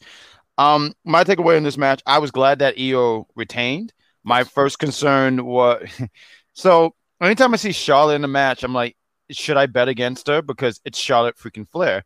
But I was glad that also to Iyo, not only did she win, but she pinned Charlotte. I didn't think Asuka Asuka going into uh that Tuesday having a match with Roxanne. I was like, yeah, I don't think she should be losing just before she has this match. So I was really glad that they had Iyo um pin Charlotte. My only takeaway, and I've said this on a few review shows, my only takeaway, and it's not a really big thing, but it's just a nitpick of mine. I didn't like the visual of Charlotte make an Asuka tap, and then you have the announcers like, "But Asuka tapped." You know, I did I didn't like that so much. It was almost like, yeah, Charlotte would have won, but you know, shenanigans. You know, I, I just kind of didn't like that personally. But um, right person won.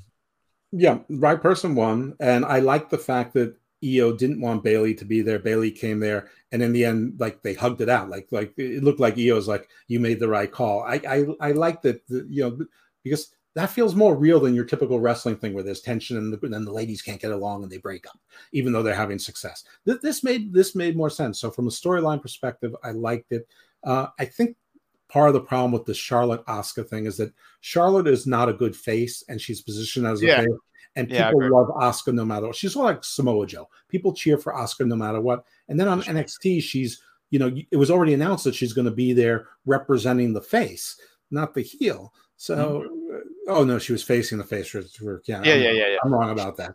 But anyway, but people love. It was represented in a heel. Yeah, yeah, yeah, yeah. So you know, I, I don't know. I think the the heel face dynamic is really screwed up by Charlotte, but it's not really by her. It's just she's not a good face. She's just a natural. Heel. I don't think people. Yeah, she's not buyable as a face. I think uh, I forget when it was. Might have been this year. Might have been because everything kind of just runs together for me.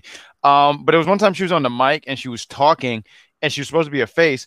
But if you listen to her vernacular and her words, it was like sounds like a heel. Yep. Right. And when she smiles, she looks she doesn't look like it's a legitimate. She looks like she's like the Joker from Batman. She's about to shoot you, or she's like a hyena that's about to eat your babies.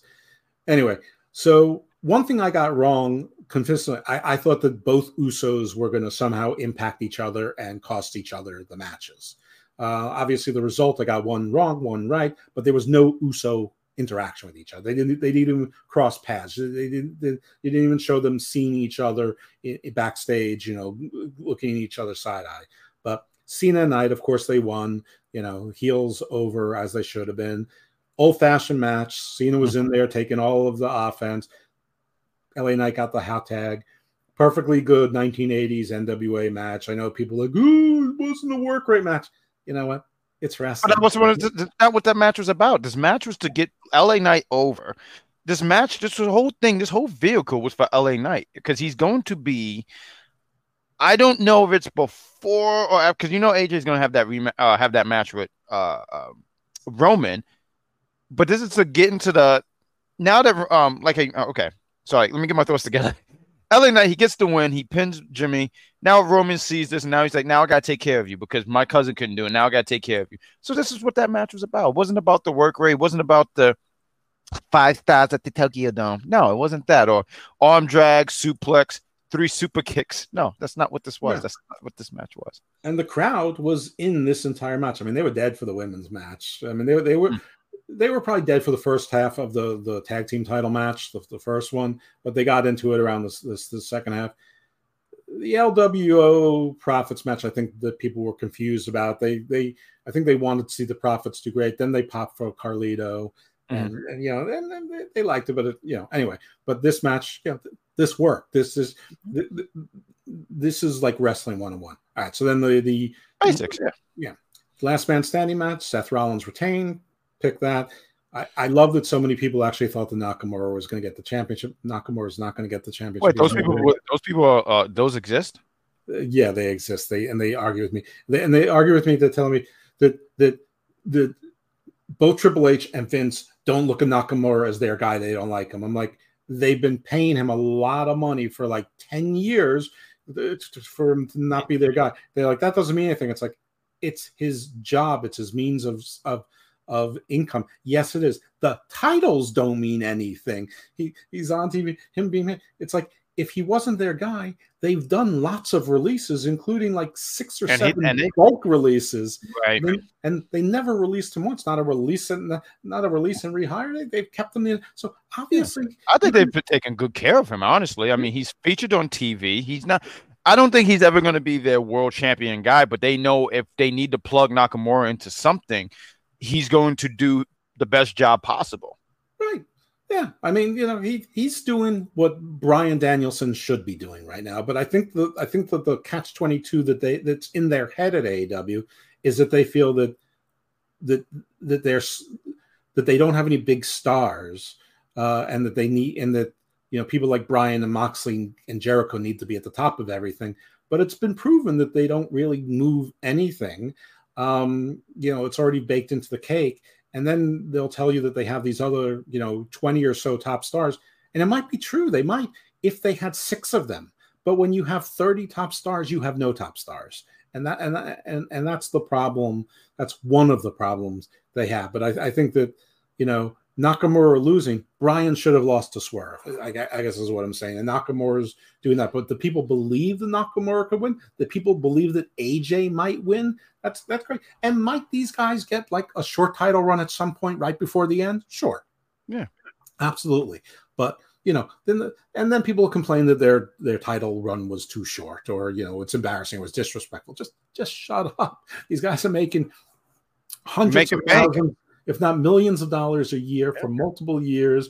Nakamura's surfing. He's moved his family here. He's happy. You know, it's kind of comical. So we're wrestling fans, right? It'd be the it's it's to me, it's always the wrestling fan, not the wrestler. Meaning, Nakamura is probably having the time of his life. Like you said, he's making bank, he's surfing.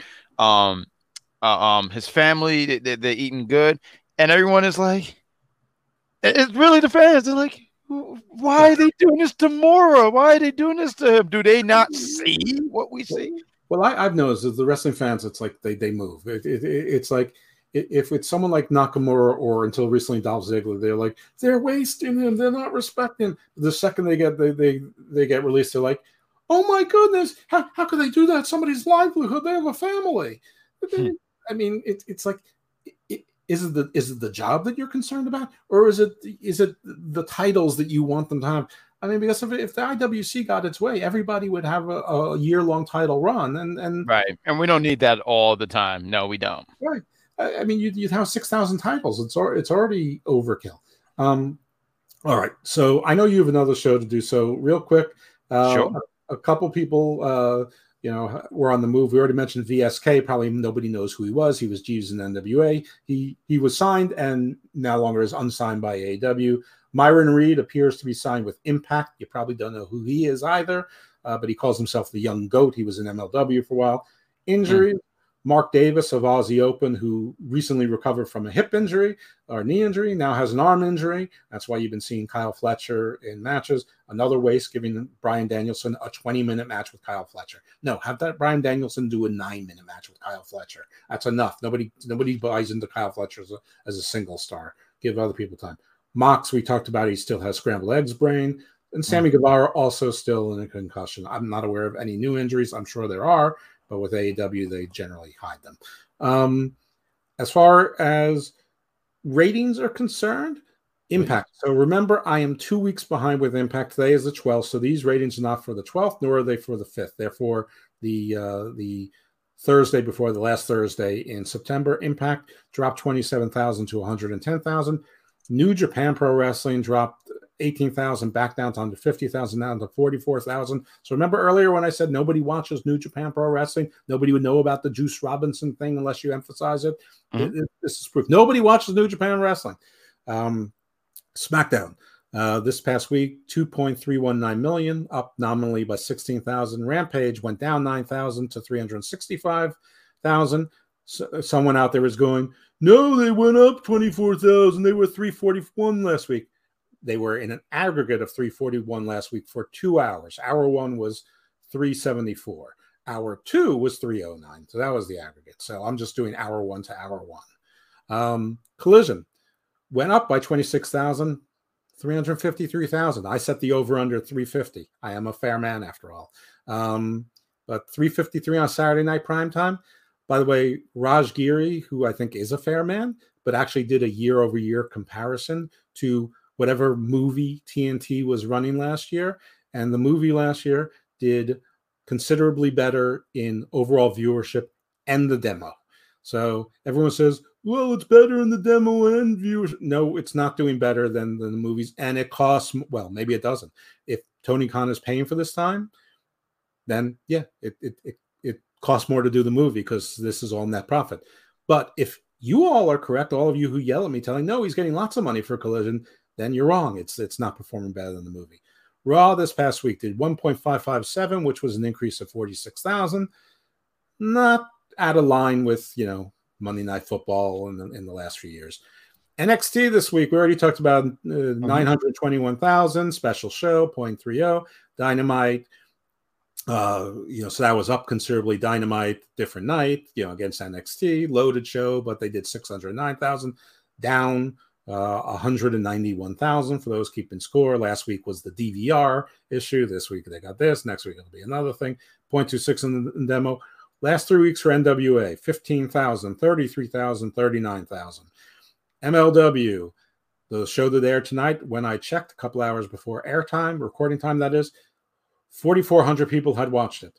Um, from a week ago, up to 35,000. From two weeks ago, up to 35,000. So ML, MLW still sort of stuck in the mud. That is the ratings. That is all the news that I have. Ron, I'm thrilled that you have joined the team on a, on a regular basis. I'm I glad to be here. Enjoyed yourself. Uh, oh, totally. I'm sure as we do this more together, it will strike a more of a balance.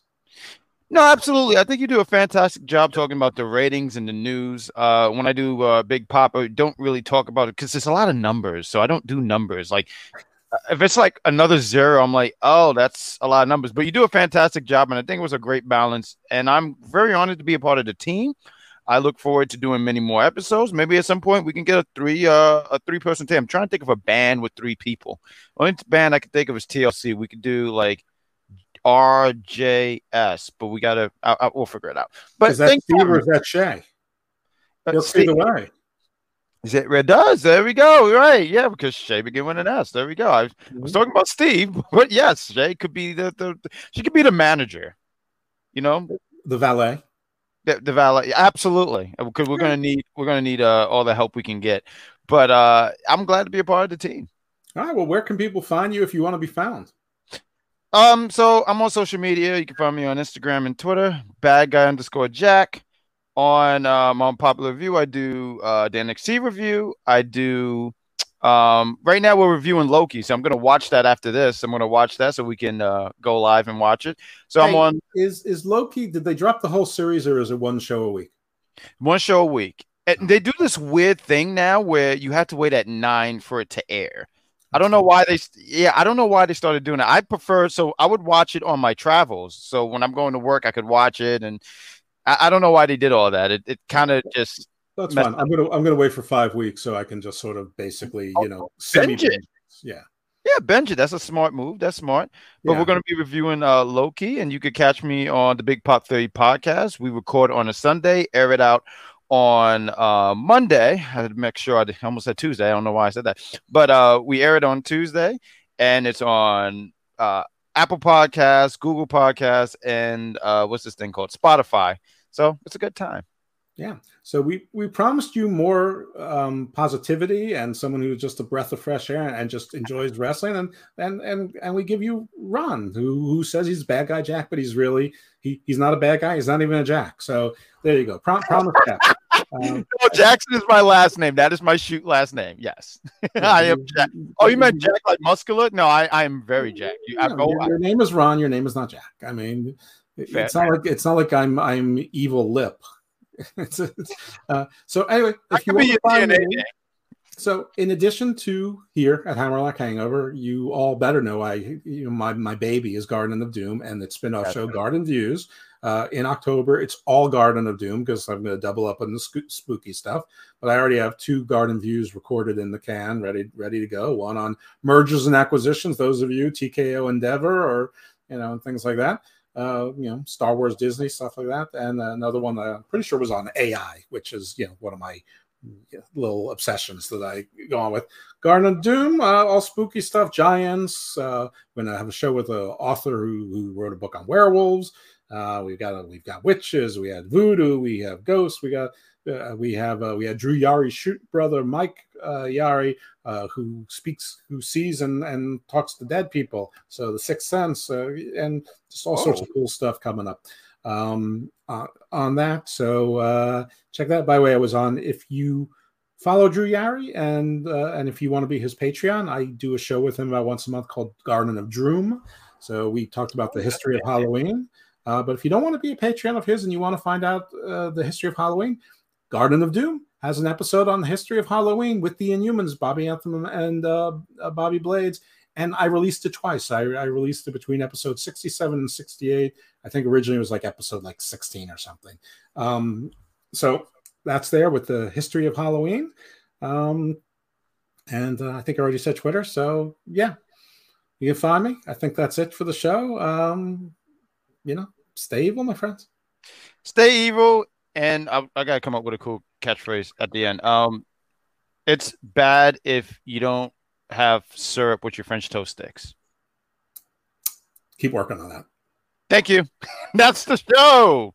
That's the show. Later, everyone.